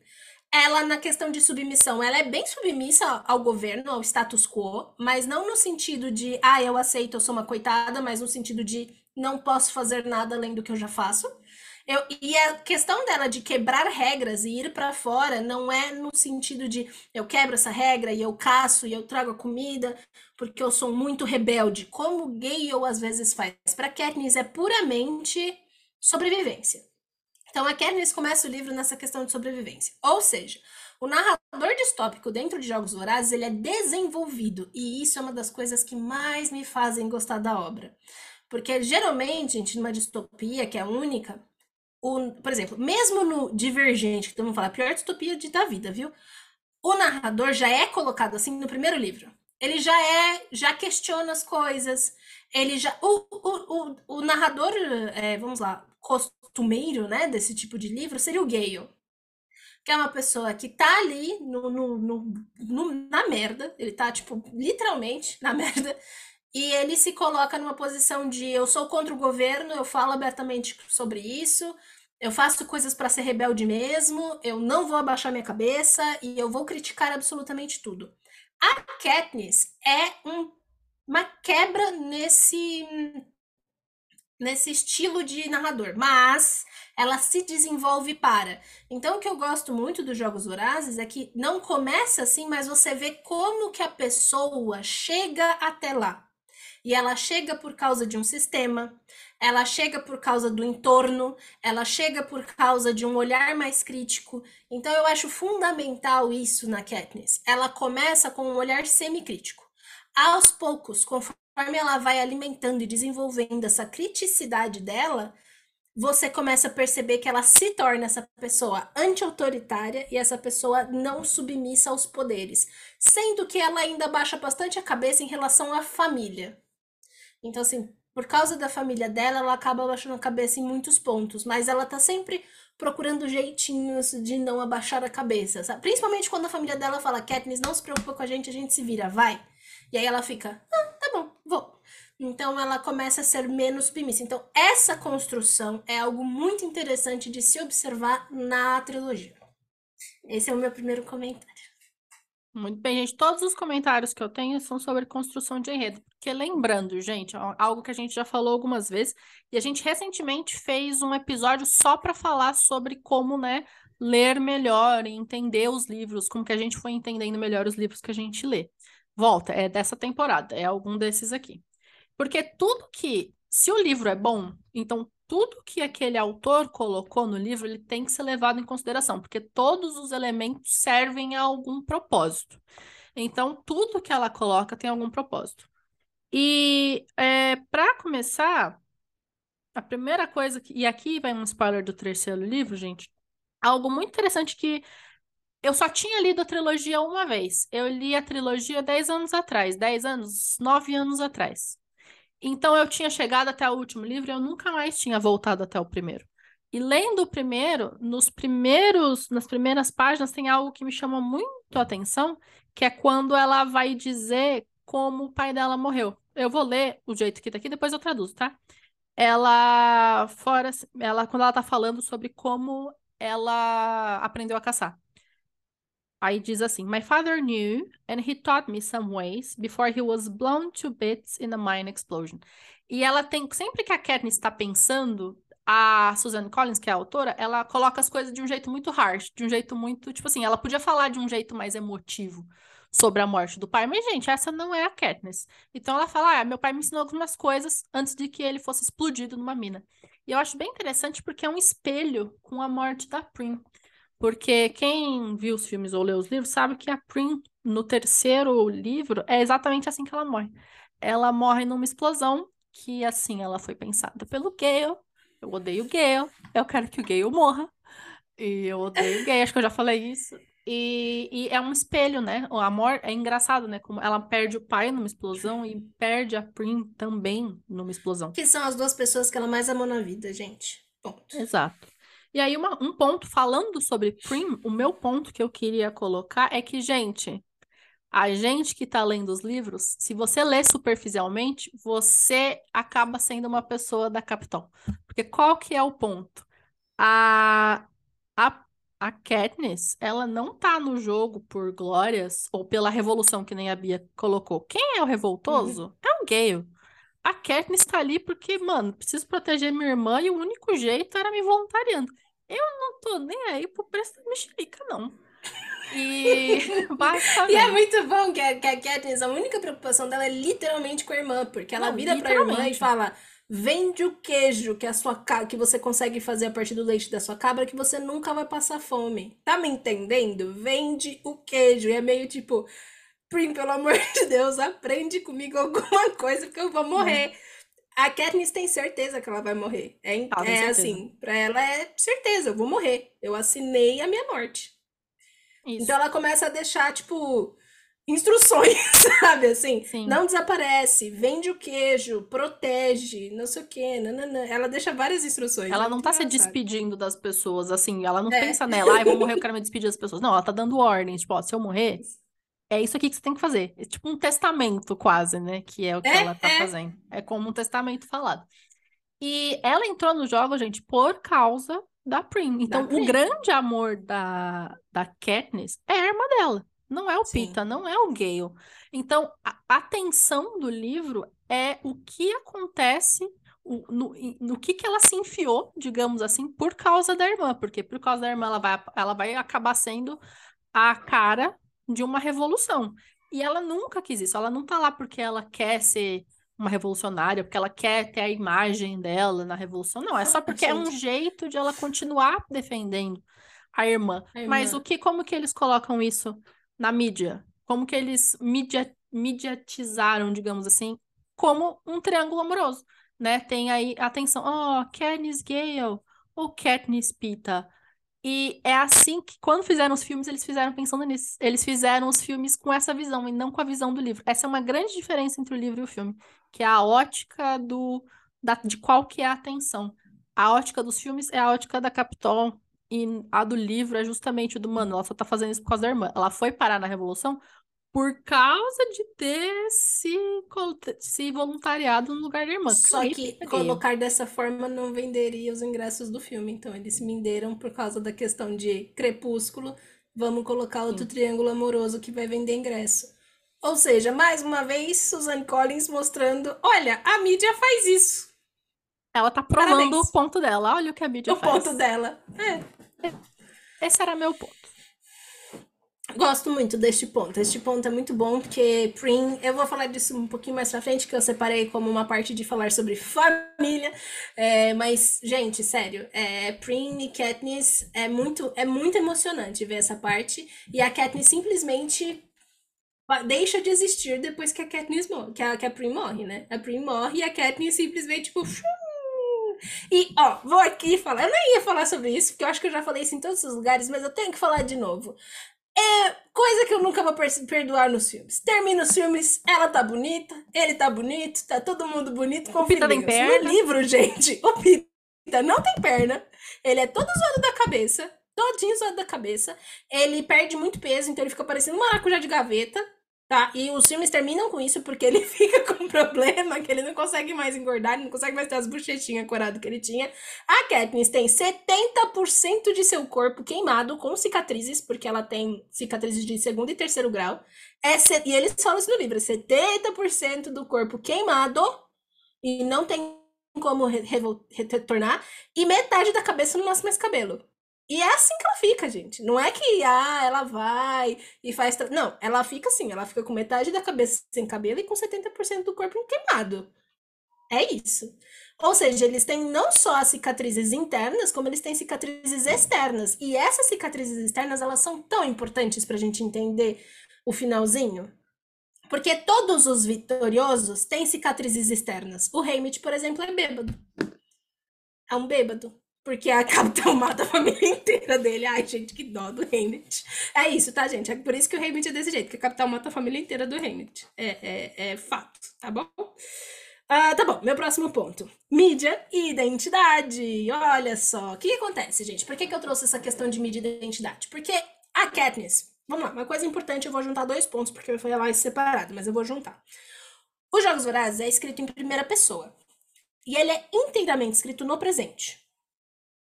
Então é como se a Katniss contasse a história que está acontecendo agora com ela. Então você acompanha a história do agora com a Katniss. Sobre a perspectiva da Katniss. A Katniss sempre falando coisas da Katniss, certo? Esse é o livro. Quando você vai para o filme, o filme é feito em terceira pessoa, sob a perspectiva midiática. Então, assim, coisas muito importantes para a gente poder perceber. Se você lê o livro e viu o filme, faça essa análise. No filme, você vai ter uma identidade X da Katniss. No livro é outra. Isso quer dizer que eles estão fazendo duas pessoas diferentes? Não. É a mesma pessoa, só que eles dão enfoque em lados diferentes da Katniss. A Katniss no livro não se vê como essa pessoa valente, corajosa, que vai e faz. Ela se vê como? Como alguém que não dá mínima para nada, que tem muito medo da vida e das coisas, que é um pouco perdida no rolê, sabe assim? Ela tá sempre muito perdida no rolê, muito tipo, o que que eu tô fazendo aqui? Sabe assim? E ela tem essa coisa de tipo, a minha identidade é pautada na minha questão de sobreviver. Isso a gente vai ver com mais calma a partir do livro 2. Porque o livro 2 começa com a Katniss pensando coisas como, tipo, tá, eu não preciso mais caçar para sobreviver, mas ela continua caçando. Porque é a única coisa que ela sabe fazer. E aí ela caça e começa a dar as coisas de graça, dá pro gay ou vende barato. Ela quer continuar fazendo as mesmas coisas que ela fazia, porque essa é a personalidade da Katniss. E ela não sabe ser diferente. E no livro, você tem uma coisa da mídia o tempo inteiro tentando fazer a Katniss ser alguém que ela não é. E ela não entende isso. E ela não consegue ser isso. E isso é um conflito que vai a trilogia inteira. Então, caso você seja como eu, uma pessoa que gosta de observar identidade, política e discurso em livros, Jogos Vorazes é um prato cheíssimo para você poder fazer esse tipo de análise. O filme traz uma versão da Katniss que é corajosa, que é estratégica, coisa que ela não é nem um pouco, mas os filmes às vezes você acha que a Katniss é super estratégica, sabe assim, tipo, pavio curto e etc. Que é uma coisa que a mídia faz parecer no livro. E a Katniss nunca entende. Então tem várias cenas no livro que as pessoas falam, não, Katniss, mas você é a face da revolução. E ela fica, hã? Como assim? Gente, é assim, eu sou do Distrito 12, malandrão. Eu moro na casa de madeirinha, entendeu? O esgoto lá é a céu aberto. O que vocês estão falando? Eu sou face do quê? Vocês estão malucos? Sabe assim? Então, no livro isso é muito palpável. E é por isso que eu acho que pessoal que assiste o filme e aí vai ler o livro acaba tendo uma leitura enviesada. A gente tira a leitura que vocês fizeram do filme. O filme é magnífico, eu adoro o filme por inúmeras questões, mas a Katniss do livro não é essa Katniss que a gente vê no filme, sabe? Assim, ela não, quer dizer, ela é, mas a gente vai ver outras questões da Katniss. Tanto é que quando depois tudo acontece, que ela não pode mais ter raiva, ela não tem mais a irmã, ela meio que perde o que lutar, o que acontece com a Katniss? Ela desliga. Ela entra em depressão e se esconde no armário, que aliás é a minha cena favorita do terceiro livro. Que ela se esconde no armário e fica lá como se ela estivesse num casulo. É isso. Então, por que, que eu coloquei isso? Para vocês perceberem o quanto que a mídia forma personalidades. Às vezes a gente se sente muito próximo das pessoas e a gente vê e até que ponto aquilo não é uma construção midiática para que você goste daquela pessoa ou não goste daquela pessoa ou se sinta próxima ou não se sinta próxima. E quando eu digo mídia, gente, eu não estou só falando de mídia jornalística, eu estou também falando de tecnologia. Ou você acha que tudo que você vê no Instagram é realidade? Então, assim, eu acho que é um livro muito interessante também para ser levado para a sala de aula, e vem Beatriz Professora, porque esse era um dos livros que eu mais gostava de abordar com os meus alunos adolescentes, para discutir isso com adolescentes. É muito legal pegar o livro, discutir com adolescente. E aqui eu falo adolescente mesmo, assim, tipo 15, 16, 17 anos.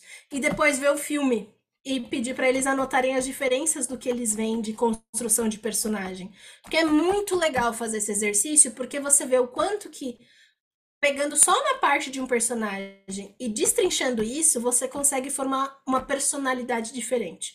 Então, fiquem atentos a isso, leiam o livro com bastante atenção, grifa as coisas da Katniss. É óbvio que a Katniss é do, do, livro é extremamente parecida com a do filme, mas o mais importante não são as similaridades, são as diferenças. E é isso que sempre passa batido. A gente vê que tudo é muito similar e a gente fala, ah, tá lindo. Sabe, tipo, é, é isso mesmo. Notem as diferenças de uma para outra. Os questionamentos da Katniss são muito bons sabe? Então, existe uma questão de mídia nos Jogos Vorazes que é muito forte. Quanto que a mídia ela forma. E uma das coisas que a gente vai ver muito certo é no Finnick. A Katniss, antes de conhecer o Finnick, qual é a imagem que ela tem? Mauricinho, playboy, super bonito, que se acha arrogante. Ela tem várias questões. Aí ela conhece o Finnick e ela já vai com essa coisa de tipo, ah, e aos poucos ela vai realmente. E ela vê que o Finnick não é nada daquilo. Ele não é Mauricinho, ele não é playboy, ele não é metido, sabe? Assim, tem umas. Tipo, ele não é nada disso. Ele é um cara mó parceiro que gosta de ficar sentado, sozinho, fazendo uns nó numas cordas, entendeu? Se deixasse, cara, ele queria estar tá mascando um matinho no canto da boca. E, tipo, a namorada deixa... dele, entendeu? Com a namorada dele, me deixa aqui no cantinho pescando, mascando um matinho, que eu tô de boas. E a Capital desenvolveu toda uma personalidade. Eu acho que o Finnick é uma das pessoas mais interessantes dos livros, sabe? Assim, ele é muito interessante quando você lê os livros, porque você vê, ele não é nada daquilo. E aí, quando você vai pro filme, o Finnick serve só pra, tipo, mostrar o quanto a Katniss ama o Pita, na verdade, assim. E o que me deixa muito de coração partido, porque é um personagem muito legal, gente. É muito legal ver o que a mídia faz com o Finnick. Quando... E o Finnick é legal de ver porque a Katniss tem essa visão anterior, que é a visão midiática do Finnick, e aí ela conhece o Finnick, desenvolve o relacionamento. Então você vê pelos olhos da Katniss o quanto que a mídia faz isso com o Finnick. E aí, isso não é explícito, gente, no livro. Mas se fizeram isso com o Finnick, o que será que não estão fazendo com a Katniss? E aí o filme vem e mostra pra gente um pouco desse lado, que é muito legal. É isso. Cara, e o Finnick tem um dos arcos mais tristes. É, o arco do Finnick é triste do começo até o fim. Porque ele não consegue fugir de fazer o que a Capital quer, porque ele tem a namorada que ele quer proteger. Porque vários outros vitoriosos, gente, não fazem, aí vão lá e matam a família deles. E aí que eles não têm mesmo por que fazer o que a Capital quer, porque matou minha família. Mas o Finnick serve a Capital e você vai, e você descobre, você vai descobrindo, assim, com, ao longo do tempo que a capital usava os vitoriosos que são bonitos, eles prostituem. Então, assim, aquilo, aquela frase exatamente que eu falei. Quando você ganha o jogo, o jogo não acabou. Você continua jogando e sendo uma peça, uma pecinha do jogo. Então, o Finnick, ele é prostituído pela Capitol, e meu Deus, e, e você vai vendo como ele é, quem ele é de verdade ao longo dos, dos livros, E, nossa, eu gosto tanto do Fênix. Quando ele morre, eu acho que foi a, a, a mais. Não sei se eu chorei mais do que a da Prim. Acho que a Prim foi muito chocante, então eu acho que eu não chorei. Mas a morte do Phoenix. Gente, eu falei que ia A morte spoiler. do Phoenix eu chorei, assim, largada, gente. Largado. O Phoenix morreu, eu tive que baixar o livro, chorar primeiro, porque eu não aguentava ler o resto, porque o óculos embaçou. Eu chorei largada na morte do Phoenix, confesso, Não, largado. cara. Largado, enfim, é, é um, triste. é um arco impressionante, assim, de, Mas se você é um quer arco ver, muito legal, cara. um E é muito bom quando ele fala pra ela que, tipo, ah, faz muito tempo que eu não, que eu não, como é que fala? Eu não troco, eu não, I don't trade, eu não sei como é que eu posso, eu Não comercializo mais em dinheiro. Eu comercializo em segredos. O que ele foi muito, nossa, ele muito é uma sacada do Finney que é muito boa, porque aí ele tem moeda pra, tipo, blackmail as pessoas, pra ele parar de se prostituir. Porque o que acontecia? As pessoas pagavam pra Capital não pra ele. E aí a Captain entrava em contato com ele e falava, agora vai. E aí ele ia e ele nunca via a cor do dinheiro. Então o que, que ele começou a fazer? Me conta o segredo, vamos conversar. E aí ele tinha o segredo de todo mundo da capital. Foi muito importante, gente, porque isso, como sempre, que a Giovanna falou, a autora não falou isso de graça. Tem uma parte no- mais pra frente no terceiro livro que eles precisam fazer com que os rebeldes estão entrando na, na, na capital e eles precisam fazer todo mundo da Capital prestar atenção na TV. O Distrito 13 precisa fazer. As... Então, o que, que eles fazem? Eles pegam o Finnick, põem uma luz estourada na cara dele, uma câmera, olha pro Finnick e fala: Finnick, agora conta todos os segredos que você sabe. E o brother começa. Horas. E aí eles conseguem, horas falando, e aí eles conseguem invadir e o plano deles dá certo. Então é, é isso. Tipo, é isso. É, é esse o nível de segredo que o cara sabe. O cara sabe segredo de todo mundo o suficiente para as pessoas pararem e assistirem TV e ficarem chocados com as coisas que ele sabe. Eu sei, ele sabe a podridão de todo mundo. Então é muito interessante essa sacada do Finnick, assim. Muito Dele esperto. sentado falando. Muito esperto. Muito esperto. Nossa senhora. Porque pra você ser um Não, vitorioso, ser um vendedor, um vencedor, vendedor é bom, hein? Um vencedor. E você continuar jogando o jogo depois, gente, ou você vai virar os viciados, porque, gente, não tem como você sair dos jogos vorazes normal. Não tem. Uhum. Tem o pessoal que vira viciado em droga, ou be né? No, bebida também é uma droga, né? Que nem o. Heimet. Ou você vai dar um jeito de jogar o jogo. E o Finnick é esse, né? Ele joga o jogo. Enfim, o meu próximo Sim. ponto, gente, é um ponto bem, bem curtinho, mas eu queria mostrar para as pessoas como você pode. é, Porque tem vários jeitos de você dar informações sobre a história. Porque você começa a história, é, você não sabe, dire- você não sabe que mundo é esse, você não sabe o que está acontecendo, você não sabe quem são as pessoas. Tem mais de um jeito de fazer isso, mas eu vou falar de dois. Tem quem para, por exemplo, eu tô lendo Anne Rice agora, né? Eu tô lendo a continuação do, do, do Príncipe Lestat. E, uma, e um jeito que a, que a Anne Rice ela escolhe, um jeito de propósito que ela escolhe para introduzir as pessoas, ela para e ela descreve a pessoa e fala, ah, e- ele encontrou essa pessoa que tem a o cabelo assim, o olho assado, e ele veste tal roupa. Ela para para descrever. Você pode fazer isso, você pode parar para descrever as coisas. Tipo, ó, conhecemos a Katniss, vamos parar para ver sobre o passado dela. Vamos parar. A Suzanne Collins, ela não faz assim. Eu, particularmente, eu gosto muito de ler Anne Rice, no geral. Às vezes ela escreve, ela escreve, assim, muitos livros bons, aí de vez em quando ela tomou uma droga estragada e escreve um livro ruim. Eu tô agora no ruim, eu li um muito bom, agora tô lendo um muito ruim.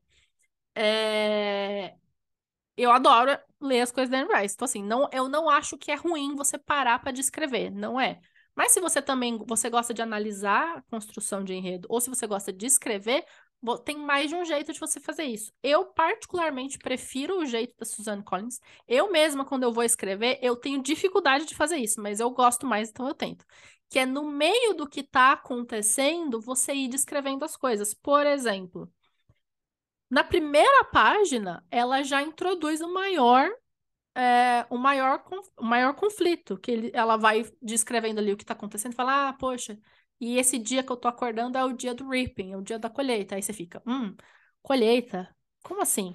E aí você fica prestando atenção, porque você quer descobrir o que é aquilo. Aí depois, é, quando eles vão, ela fala, bom, sobrevivo, né? O que, que eu tenho que fazer? Eu tenho que ir para a floresta caçar. Quando ela tá caçando, começa a mostrar o quanto que ela consegue subir nas árvores, como ela consegue avaliar as árvores para saber onde que vai subir, onde que não vai subir. E porque ela precisa sobreviver e caçar, precisa colocá-la numa floresta. Então você já é introduzido. Ah, ela sabe se virar em floresta, que vai ser importante você saber lá, lá na frente quando ela entrar na arena. Então, o, a Suzanne Collins não para e fala, e Katniss, por poder sobreviver, para poder sobreviver, ela sabe se virar em florestas. Não, vai mostrando.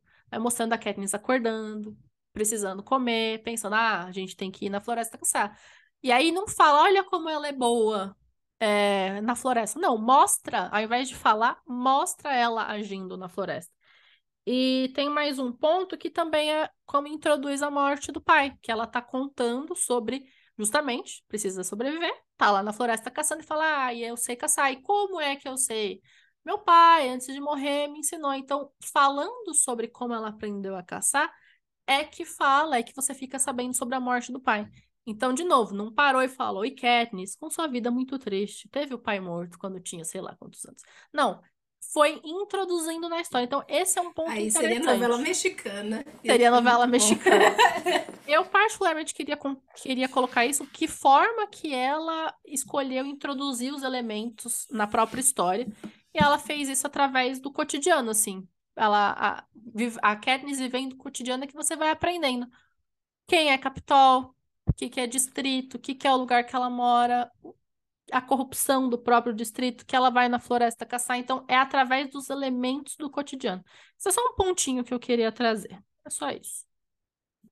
Tá, o meu próximo ponto é sobre família. Eu pulei alguns aqui, mas. Porque eu já falei.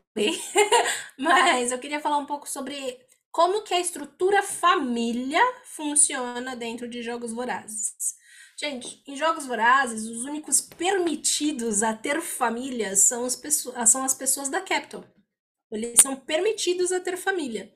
Então você tem é uma coisa que ele que a Katniss vê, tipo, as famílias se reúnem para poder assistir. Por que que eu tô falando que eles são permitidos? Porque não não tem uma ameaça sobre a família deles. E aí vem o quanto que você ter pessoas da sua família ameaçadas desestrutura muito a questão familiar. Por que, que eu quero dizer isso? Porque, por exemplo, a família do Gale. O Gale tem uma boa relação com a família dele? Tem. A mãe do Gale é da hora. A Jorelli, eu nunca. Jonelli, eu nunca sei o nome dele. Acho que é Jonelli. Jonelli ou Jorelli, gente, eu não lembro. Mas a mãe do Gale até que é legal. Mas assim, o Gale não fala na mãe dele como, tipo, minha mãe, da hora. Sabe assim? É meio que tipo, eu tenho um monte de irmão e os coitados vão passar fome se eu não não for trabalhar nas minas, se eu não caçar, se eu não der meus pulos aqui, se eu não pegar o Tessera e tal.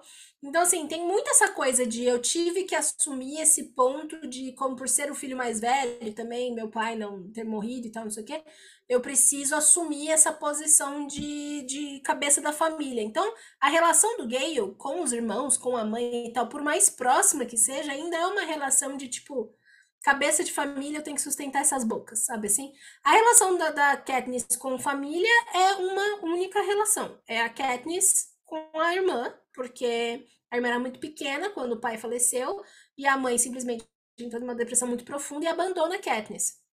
E a Katniss se sente abandonada pela mãe, esse é o ponto. Tanto é que quando acontece o abandono da mãe no último livro, pra Katniss é tipo, tá, tipo, valeu, falou, não é a primeira vez, não vou ficar chocada, sabe, assim. Então, porque a mãe da Katniss abandona a Katniss depois que a Prim morre, a mãe da Katniss simplesmente vai para outro distrito e é tipo, vai Katniss, vai ser alguém na sua vida. Então você vê claramente que a relação das duas essa relação, tipo, tanto é que no livros eles até falam que ela liga pra mãe dela, elas falam por telefone e tal. Então tem essa coisa de das duas se falarem depois, mas é uma coisa afastada, é distante. Então, você também tem essa, coisa, essa questão familiar. E a família do Pita, que é uma beleza, uma maravilha. Que família, senhoras e senhores. Que é assim, é uma família que dá a mínima para ele. Ele tem dois irmãos. Ele tem uma mãe doida, e ele tem um pai que é um babaca que todo mundo passa por cima dele. Tanto é que, quando eles ganham os jogos, o que, que acontece? Eles vão para a Vila dos Vitoriosos, que existe em todos os distritos. A Vila dos Vitoriosos é rica, é bonita, tem boas casas, os melhores mantimentos vão para lá. Então, assim, é uma vila que a, a Capital que, né, segura tudo ali. Então, eles ganham casas na Vila dos Vitoriosos. E até o momento, só quem morava lá era o Hamid. E não pode morar em outro lugar. Eles não podem querer morar em outro lugar. Se você ganha os Jogos Horazes, você tem que morar na Vila dos Vitoriosos. Isso é muito importante, porque a Katniss o tempo inteiro que ela mora lá, ela fica voltando para onde ela morava antes, ela vai na casa que ela morava antes, ela sente falta, ela não gosta, mas ela não pode. Então, o que acontece? Quando ela vai para Vila dos Vitoriosos, ela leva a mãe e a irmã. O Pita mora sozinho, porque a família do Pita se recusa a morar lá. É meio que tipo, não, a gente não vai morar com você, a gente se viu livre de você, só vai. Por quê?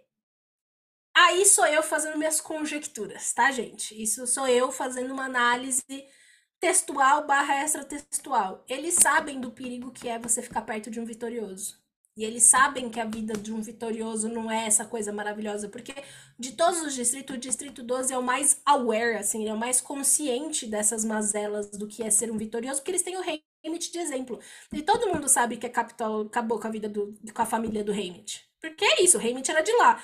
Um dia ele tem família, no outro dia ele não tem família e só enche a cara, boa coisa que não é. Então, assim, a família do Peter é meio que tipo, tchau e benção.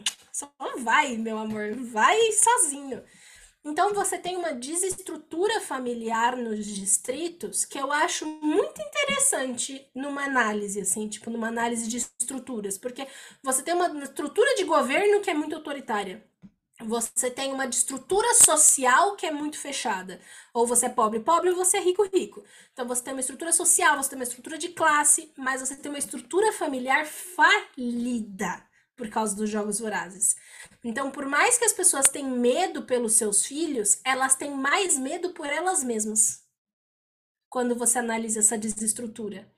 Porque é uma coisa assim, tá, se meu filho é escolhido, quem se faz sou eu, porque as câmeras vão ficar voltadas para mim, porque enquanto você tá lá, as pessoas vêm, elas fazem entrevista com a família da pessoa que tá lá para poder mostrar para Capital. Ah, e o que você está sentindo? Isso é uma coisa que a Prim fala para Katniss no segundo livro. Ah, quando você ganhou, eles vieram fazer entrevista com a gente. Quando você teve, quando você fez X coisas, a gente teve que fazer entrevista. Então eles perturbam a família das pessoas. Então por isso, tem uma desestrutura tão grande também dentro das famílias. É meio que tipo, se meu filho escolhido, tá todo mundo ferrado aqui. Não sou só eu. E isso é uma coisa que a Katniss não tem noção, porque ela não tem filhos. E é uma das questões que ela fala que ela nunca vai ter filhos. Eu nunca vou ter filhos. Eu nunca vou ter filhos. Porque ter filhos nesse mundo, nessa porcaria, imagina em que planeta que terei filhos. Mais uma boca para alimentar? Eu não sou louca. Eu... E, gente, vamos lembrar uma coisa importante. Capital, certo? Distrito 12, nem quem tem dinheiro. O único jeito da Katniss não ter filhos é permanecer no celibato. Então é isso. O fato da Katniss não querer se envolver com ninguém, nem se apaixonar por ninguém, também perpassa essa questão de ter filhos. Ela sabe que se ela casar ou se apaixonar, ela vai ter filhos. Então ela não quer e ela não se permite querer isso. Então, além da questão de sentimento, uma das coisas da Katniss de não querer se envolver com Pita também tem a ver com isso. A Katniss não quer constituir família. E essa estrutura familiar eu acho muito interessante de se analisar dentro da estrutura de Jogos Vorazes. É algo. E assim, eu só tô falando, tô dando uma pincelada, gente, porque é algo que eu já pensei, mas eu nunca me aprofundei. Eu adoraria ter tempo para fazer uma pesquisa sobre, tipo, estruturas familiares dentro de Jogos Vorazes, sabe? Assim, eu acho muito legal. Muito legal. É isso que eu tenho a dizer. A gente tem que lembrar que família é o berço de tudo. Então, se você consegue quebrar o vínculo familiar, que assim, é o mais básico que a gente tem, imagina o que, que a Capitol não consegue quebrar em você. Isso é uma coisa que eu não refleto. Para falar bem a verdade, eu não tinha refletido tanto no livro, mas eu reflito muito fora. Porque eu fico muito de olho em coisas. Assim, não é nada que eu fale no Instagram ou que eu fale aqui, mas eu fico muito de olho nos discursos antifamília. E que me assusta um pouco. E as pessoas, muitas pessoas que convivem comigo e que eu gosto acabam caindo nos, discursos anti-família. Mas, gente, a família é a coisa mais básica. Se você quer por exemplo, qual que é o intuito da Capitol? Que eles, as pessoas não consigam constituir vínculos, sem vínculos não tem revolução. Basicamente é isso, assim. É, você pode tentar corromper o mundo inteiro, mas se a sua família tiver vinculada, não vai, não vai entrar ali. A família é a base de tudo. Então, se eles conseguem quebrar isso, imagino que eles não conseguem fazer, não é mesmo? É, outro ponto que eu queria falar, que eu acho que já é o antepenúltimo ou penúltimo, é justamente do Pita. Porque, gente, uma, um outro ponto de construção de enredo é que não seria believable, né? não seria acreditável o Pita ser tão estratégico só no dia da entrevista, se nunca tivessem falado antes algum ponto que mostrasse que ele é estratégico.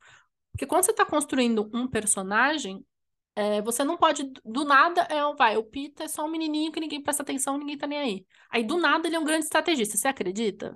Não, né? Então, eu gosto muito da história de quando eles eram crianças, porque introduz já o pensamento estratégico do Pita, porque uma grande memória que uma grande memória, uma memória, né, que ela tem do Pita é que teve um dia assim, bem pouco depois do pai dela morrer, ela ainda não não tinha assim essas habilidades, tipo, ah, vou para a floresta caçar, enfim. Ela ainda estava, enfim, era um dia ruim, etc. Ficou bastante sem comida. E ela, acho que ela fala, já estava tipo assim uns dois dias sem comer. Ela disse que estava quase desmaiando e aí estava chovendo. E aí o Pita queima uns pães, porque ele é da família de padeiro, ele queima uns pães e aí ele é obrigado a jogar os pães para os porcos, eu acho que é alguma coisa assim. E ele acaba jogando um pão para Katniss, que foi o que salvou ela. Só que, gente, o Pita, ele não queimou sem querer, porque o Pita ele sabia o que ele estava fazendo. É assim que eles introduzem um pouco do, do Pita estrategista. É, mas algumas pessoas acabam prestando atenção no Pita estrategista só depois. Mas aí já introduz, porque mostra como ele queimou de propósito, porque ele gostava da Katniss, desde a escola, que eles conheciam da escola. Ele queima de propósito. Ele a mãe dele bate nele, ele sabe o que ele vai, o que ele vai ter que enfrentar. E ele queima de propósito porque ele sabe que vai ter que sair e vai poder jogar o pão para Katniss. Então, desde sempre o Pita teve essa mente a, analítica, né? Essa mente do saber ler o entorno para saber o que fazer. Então, desde então, já constrói o pita estratégico. Você vê com muita, com muita clareza isso no, na entrevista, é o jeito que ele vai levando a entrevista e o trunfo que ele consegue melhorar a imagem dele e da Katniss, é, fazendo a história dos Star-Crossed Lovers, né, esses, esses amantes arruinados aí pelo destino, que, enfim, né, estamos aí desde Romeo e Julieta. É, e só aumenta, porque, gente, você acha que o Pita não melhora? Cara, geralmente ter uma sequência de histórias, ter uma trilogia, ou até mais, é um grande perigo, porque geralmente o primeiro é muito bom. Aí o segundo já diminui um pouco. Aí o terceiro já fica. Ou o Maze Runner, que o primeiro é muito bom, o segundo é muito bem, o terceiro é uma bosta. James Dashner, você falhou conosco. Mas tudo bem, porque você ele fez, falhou conosco. Ele fez prequels sensacionais. Mas você falhou conosco, sabe? Eu só queria um terceiro livro bom. Eu queria só é. a morte do Newt de um jeito interessante. Olha, podia até ter sido, mas o meu grande problema com o terceiro livro do Maze Runner é que, de repente, eles têm um portal para um mundo melhor. Ah, não. Do nada. Por... Do nada. Jesus o portal para... Bom, hoje não é Maze Runner, vamos falar de outra coisa. Entendeu? Moisés abriu os mares. Ah, que ódio. Ah, eu não posso dar exemplo de. Moisés, mas você pode, entendi. Que ódio daquele portal. É, Ô, ah, gente, não é Maze Runner hoje, vamos é voltar para jogos Tá bom. É, e Jogos Vorazes é o contrário, porque o primeiro é muito bom. Aí você fica, ah, bom, será que. O segundo é melhor. O terceiro, eu, eu gosto. O meu preferido é o segundo, mas assim, ela consegue continuar tendo elementos de enredo muito interessantes ao longo dos três livros. E qual e um jeito que ela desenvolve mais ainda, porque o que, que acontece no segundo livro, gente? Óbvio que eu não vou contar tudo. Mas o, toda vez que faz 25 anos, né? Faz 25, 50, e aí vai fazer 75 anos de Jogos Vorazes, tem, umas tem um tipo de jogos que chama Quarter Quell, que é algo especial. Eles falam assim, que acho que no 50 anos de... É, foram escolhidos quatro tributos de cada distrito, geralmente são dois, aí foi quatro, então já... Ou seja, é os Jogos Vorazes com mais plot twists. Qual que é o plot twist do segundo livro? Voltam os vitoriosos. Então só vai ser sorteado dentre os vitoriosos. E, gente, o Distrito 12 só tem três vitoriosos. Não é o Distrito 1 e 2 que tem 455 vitoriosos. Só tem três. Então, assim. E a Katniss é a única mulher, então você sabe que ela vai voltar. E aí vai o Haymitch, o Pita se voluntaria no lugar dele, que é o único jeito deles sobreviverem de novo. É. Ele, na cabeça deles, né? É continuar com a questão do romance. E aí o Pita joga na entrevista. Fala, Bia. Não, eu só ia falar que, tipo, sim e não, porque o que a Katniss queria é que eu saísse o nome do Pita pro Hammett se voluntariar, porque ela não quer o Pita de novo na arena. Mas o Pita se voluntaria. Mas o Pita se voluntaria por causa do. Porque o, na cabeça do Pita ele não tem família. Então não tem para que voltar. Ele não tem ninguém. A Katniss tem. A Katniss é a rima de família. A Katniss precisa sobreviver. E ele ama a Katniss. E pelo fato dele ter sido bem, tipo, então, Pita, não gosta de você, ele já tá tipo, ah, então não tem por que viver. Então o Pita vai meio com essa mentalidade, gente. Durante o Quarter Quell, o Pita está lá para proteger a Katniss e morrer. É que é muito triste. É muito triste. É muito triste. Mas é para isso que ele vai, sabe? O... E... Ah, é muito triste. Eu é acho. só muito triste. E, e aí, de novo, na entrevista, tem outro. O que, que o Pita joga dessa vez? A Katniss não tava nem sabendo. Ela tava só, meu Deus, entrevista de novo. E, ai, que saco. E o Pita joga, tchê, que tudo bem a gente voltar pra arena, se não fosse pelo bebê. Ele já joga uma Katniss grávida. E aí o é, pessoal é, da Capitol... do Espírito Santo, né? Porque a Katniss é virgona. Ninguém precisa saber que ela é virgona. Do Espírito Santo. Mas, assim, uma coisa que não tem, e eu só quero interromper nesse ponto, porque isso é um ponto que para mim me incomodou um pouco. No filme, ele fala isso, e aí todo mundo faz, oh, meu Deus, e nananã. No livro, isso fica ainda mais crível, porque o que acontece? A Katniss tem muitos pesadelos, e o Pita também. Então, durante a viagem do Distrito 12 até a Capital, o que, que acontece? Eles dormem juntos, no mesmo quarto. E todo mundo que trabalha no trem vê que eles estão indo dormir juntos. E eles veem o Pita saindo todos os dias de manhã sem camisa do quarto da Katniss, porque como eles sentem frio, ele fica sem camisa e eles dormem abraçados para poder transmitir calor. Então, na cabeça de todo mundo, o que, que acontece? Estão transando? Então o Pita se aproveita disso para lançar lá na frente que a Katniss está grávida. E é muito crível, porque se eles forem perguntar para qualquer pessoa que trabalhou no trem, para qualquer pessoa que os viu juntos, o que, que todo mundo vai falar? Não, mas eles estavam dormindo juntos. Tá, eu vi. Eu vi com esses olhos que é terra de comer. Então, o Pito, cara, o Pito é muito esperto. Então, o Pito, ele usa isso a favor deles. Tanto é, é que. É. No, no trem, é muito, muito, muito triste a parte que, tipo, o time da. A Katniss tem um time de embelezamento, tá? No, no filme é só F. No livro são três pessoas ela tem esse time que faz o cabelo, a sobrancelha, etc. Então, assim, um dia antes deles chegarem na capital, eles entram no quarto da Katniss e os dois estão dormindo abraçadinhos. E aí o time fica, oh meu Deus, vocês vão morrer. E aí eles começam a chorar. Ou seja, eles têm muitas testemunhas de, que, de pessoas que os viram dormindo juntos. Então, quando o Pita solta isso, é muito fácil para as pessoas da Capital, tipo, e aí, o que, que vocês viram? Não, a gente viu. É, a gente viu. Ele tem testemunhas. Então ele não fala da boca para fora. Isso é muito legal, muito legal. Isso só mostra o quão, gente, é, se você lê o livro superficialmente, você perde. O Pita é só um adereço, assim. Mas você tem que prestar atenção nesses detalhes para ver o quanto o Pita é esperto. É um personagem como, assim, personagem preferido, com certeza, é a Katniss. Eu gosto muito do Haymitch, mas eu também gosto muito do Pita. Não tem... Eu odeio gay, eu já falei que eu odeio gay. já falei nesse episódio. Que eu, assim, que eu ah, eu, eu acho. O que eu acho do Gale é que o Gale é o mais bobo de todos. O Gale é tonto.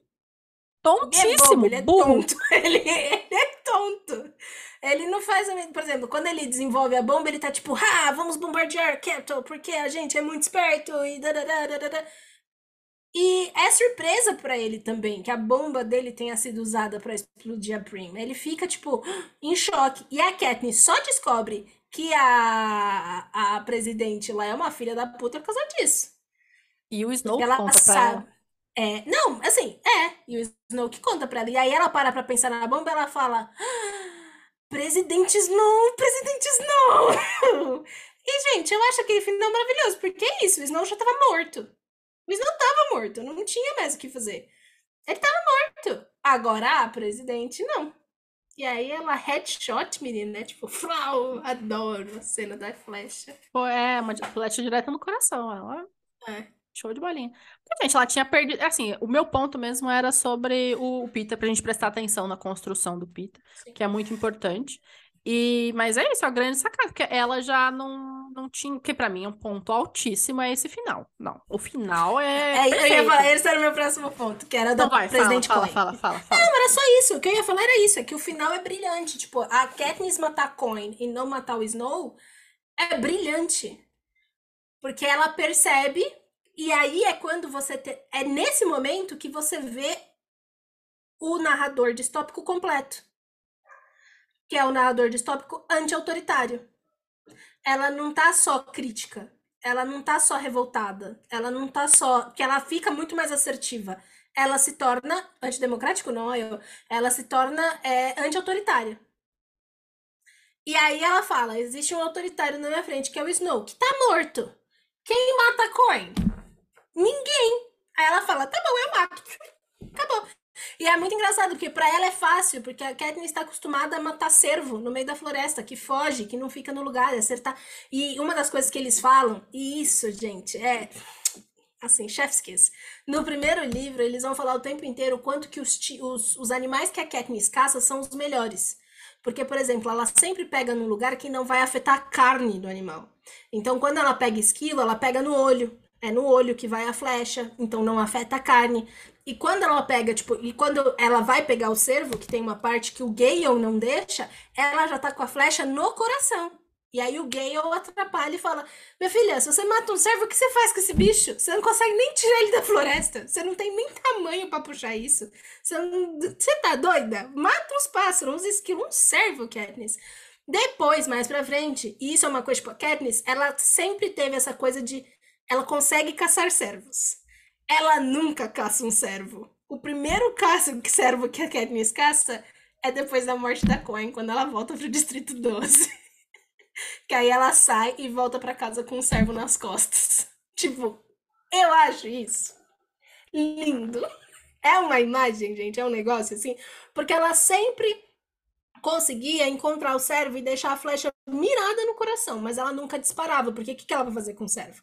Quando ela mata a Coin, ela consegue mirar exatamente no coração da Coin. Então a Coin, para ela, era tipo um servo. Ela vai abater. Fim. Então ela despersonaliza a Coin para conseguir fazer o que ela precisa fazer. A Kathleen já tá tão louca. É muito, é muito bom, ela já tá, ó, vários pinos soltos. E aí o Pita faz a coisa mais egoísta que ele faz durante a série toda, que é não deixar a Katniss morrer. Porque a Katniss mata a Coin e aí ela vai comer o Nightlock que ela tem escondido porque ela vai se matar depois. E o Pita não deixa. E isso é a coisa mais egoísta que o Pita faz, porque pro Pita é assim: eu sobrevivi a Capitol, eu sobrevivi dois jogos. Eu me esfofei para salvar você. Agora você quer se matar? Nada disso. Agora você vai ficar aqui. E vai ficar comigo. E vai ficar comigo. Não, Katniss, você tá maluca? Eu não passei tudo isso pra chegar agora no fim. Não tá a mulher da minha vida? Ah, mas não cheguei. Mas você, você enlouqueceu. Toda queimada, sem cabelo, mas é minha. Mas minha. Tá bom, brother? E é muito bom que né, né, nessa coisa que ela vai matar a Coy, ela já tá toda ferrada, gente. E aí, o que, que eles fazem? Porque o time de maquiagem da Katniss tá preso eles soltam o time de maquiagem da Katniss só para poder conseguir fazer a Katniss ter uma estética aprazível para as câmeras, porque ela vai matar o Snow. Ou seja, é o mesmo governo, gente. Ela vai trocar um pelo outro. E aí a Katniss, e eu acho muito bom esse, esse arco, porque ela chega nesse final. Ela se torna um narrador distópico padrão. É bonito demais, gente. É, ó, que é isso que ela percebe no fim, porque desde o começo tem a frase do lembre de quem é o verdadeiro inimigo. O verdadeiro inimigo não é quem foi com você nos Jogos Vorazes, que eles são tão vítimas quanto você, mas é, é a Capitol. É uma coisa que o Gale fala. E aí, no final, ela, ela é como se retornasse essa, essa frase, lembre-se quem é o verdadeiro inimigo. Gente, o Snow já estava morto. Ela só pensa, o Distrito 13 faz a mesma coisa que a Capitol diz, vai ser só uma Capitol 2.0. Eu não quero essa mulher no poder. Porque mostra como. A, vai mostrando. O filme também mostra, mas mostra bastante no livro como a Coin só quer a Katniss enquanto ela precisa dela. Depois que ela vencer a guerra, ela também vai se desfazer. Ela vai dar um jeito de se desfazer da, da Katniss. E aí, quando ela é, vai acontecendo isso, ela é levada para matar o Snow, ela termina de ter o clique e aí ela mata a Coin, porque não vai ter a mesma pessoa. E aí né, tem que mudar um pouco o governo e é um pouquinho melhor. Mas é perfeito o final da série, gente, porque não tem como sobreviver isso é ficar normal. Aí mostra como são dois doidos saindo doido junto, mas pelo menos conseguiram fazer um mundo 1% melhor e conseguiram ter uns filhos. Mas é isso. É. E ele demora, são 10 ou 15 anos que ele demora para convencer a Katniss a ter um filho, que ela fala lá no epílogo Fantástico, no é. terceiro. Demorou Tipo, ano ele pra fica caramba. anos tentando me convencer a ter filho, até que eu falo, ah, tá bom, tem, vamos, vamos, vamos, vamos ter um filho. Aí eles têm tipo dois, uma E, coisa cara, um menino e uma menina, né? É, eles têm dois, é um menino e uma menina. Menino mais velho, a menina é bebê quando termina o, o livro. E é isso, gente. Aí as pessoas ficam, ai, contos de fada. Eu não quero esse conto de fada na minha vida, gente. Se Deus é quiserem, pai. vocês ficam vontade, Aquela coisa, ah, isso, que, mu- que mundo da fantasia eu queria ir. Pô, nem jamais. Me Mas- manda pra Hogwarts, me manda pra Narnia, me manda pra Game of Thrones, me manda pra Game of Thrones. Olha, Game of Thrones eu também não queria, não. Agora, desses mundos meio esquisito, Terra-média eu até ia, viu? Mesmo com o Sauron lá no meio. Ah, não. Melhor o Eu Hogwarts, até né? ia. Gosto. Gosto. Não, com o Sauron eu não quero ir pra Terra-média. Gosto. Tô nem aí. Sauron Ai, mas agora ir. o Sauron é bonitinho, foda-se. Não, pera lá. O Sauron morre. Por isso que eu tô falando. Mesmo Ah, mesmo com o Sauron. Porque mesmo ele com morre. o Sauron eu iria, porque ele morre, ele morre. tudo bem, ele ok, morre. tá, é isso que eu tenho entendi. que dizer. Entendeu? Eu sei o fim, então pode me mandar pra Terra-média. Uma hora ele vai morrer. Eu vou passar por umas dificuldades pequenas, mas ele morre. Então tá tudo certo. Ah, sei não. Entendeu? Enfim, eu tá tenho bem. um último. um Não, pera lá, não me manda pra Terra-média sendo guerreira. Eu quero ir pra Terra-média sendo uma simples camponesa. Ok, ok, tá. Aí melhorou um pouco. Entendeu? Eu quero sendo uma simples camponesa. Hobbit que toma um zeio, come umas tortas. Ou ir pra Terra-média sendo Hobbit deve ser muito louco. É isso que eu quero. Não, não, não, não, não, não, não. Não. E eu quero ser da família dos bolseiros que eu quero ser rica. Com licença. Com licença. Bom, ainda É sobre Jogos Vorazes, gente, eu tenho um último ponto, que aí é é uma notazinha que eu fiz à mão, assim, depois que eu terminei de ler. Que algo que me chama muita atenção, que é bom que a gente já falou da Coin, porque vai tocar nisso, é que a Capitol, a Capitol, quem tá no poder de verdade, porque lembra, gente, não é porque a pessoa mora na Capitol que ela tem o poder, ela é mais privilegiada, mas são poucas pessoas que de fato detêm o poder né, o presidente Snow. E, aliás, vocês querem ver um bom desenvolvimento de personagem? Vai ler a prequel, que é sobre o presidente Snow. Aquilo é um desenvolvimento de personagem. Aquilo é um desenvolvimento de personagem. É... E a O Capitol... bicho é ruim e fica pior. Eu adoro. O bicho é ruim e fica pior. Sim. Perfeito. E se você consegue entender por que ele virou quem ele virou. Isso é impressionante. A Suzanne Collins é muito boa. É, a Capitol, ela até pode usar o Hunger Games. E, gente, quem tá vendo no YouTube, eu tô lendo pra baixo, porque eu tô, eu tô olhando pra baixo, porque eu tô lendo o que eu escrevi. É, ela até pode usar o Hunger Games como arma de poder, mas a gente tem que lembrar que tem quem tá no poder, quem tá muito fudido, e tem uma camada intermediária. Vamos lembrar de 1984. Quem são os verdadeiros manipulados? O pessoal que trabalha no partido.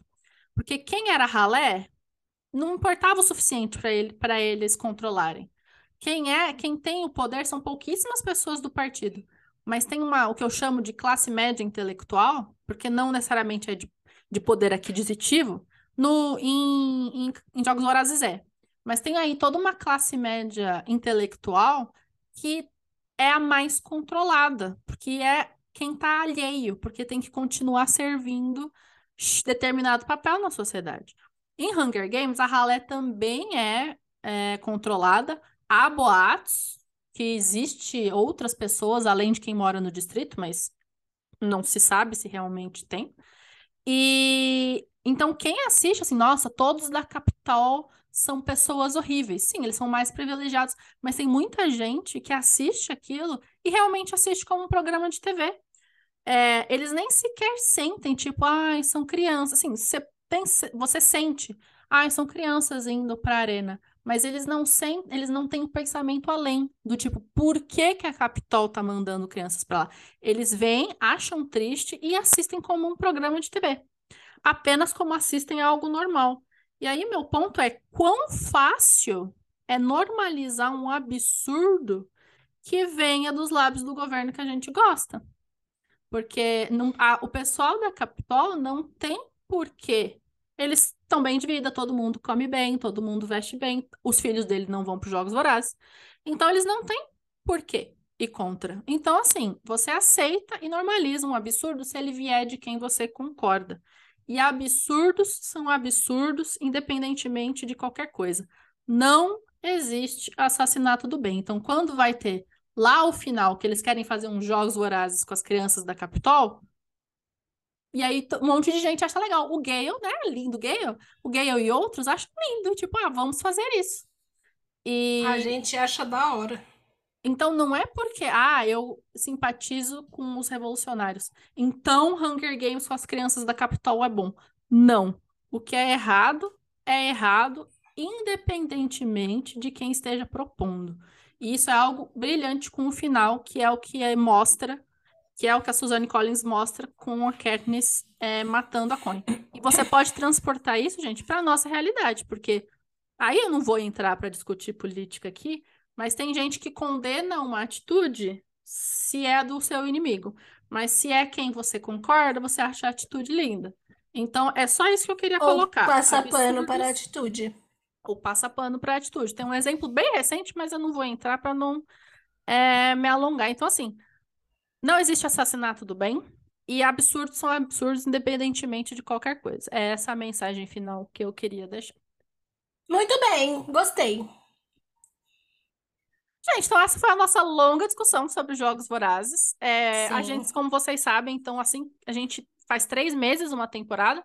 E aí tem um mêsinho de pausa. Então, maio, que vai concordar, vai, vai convergir Casar. com as minhas férias, né? Foi um. Léo conseguiu férias no momento perfeito. É, vai ser então a pausa do podcast, mas a gente, assim que voltar, já vai querer saber, já vão pensando aí o próximo livro que vocês querem que a gente lê e discuta, porque daqui quatro meses terá mais uma discussão de mais um livro para a gente destrinchar aqui para vocês.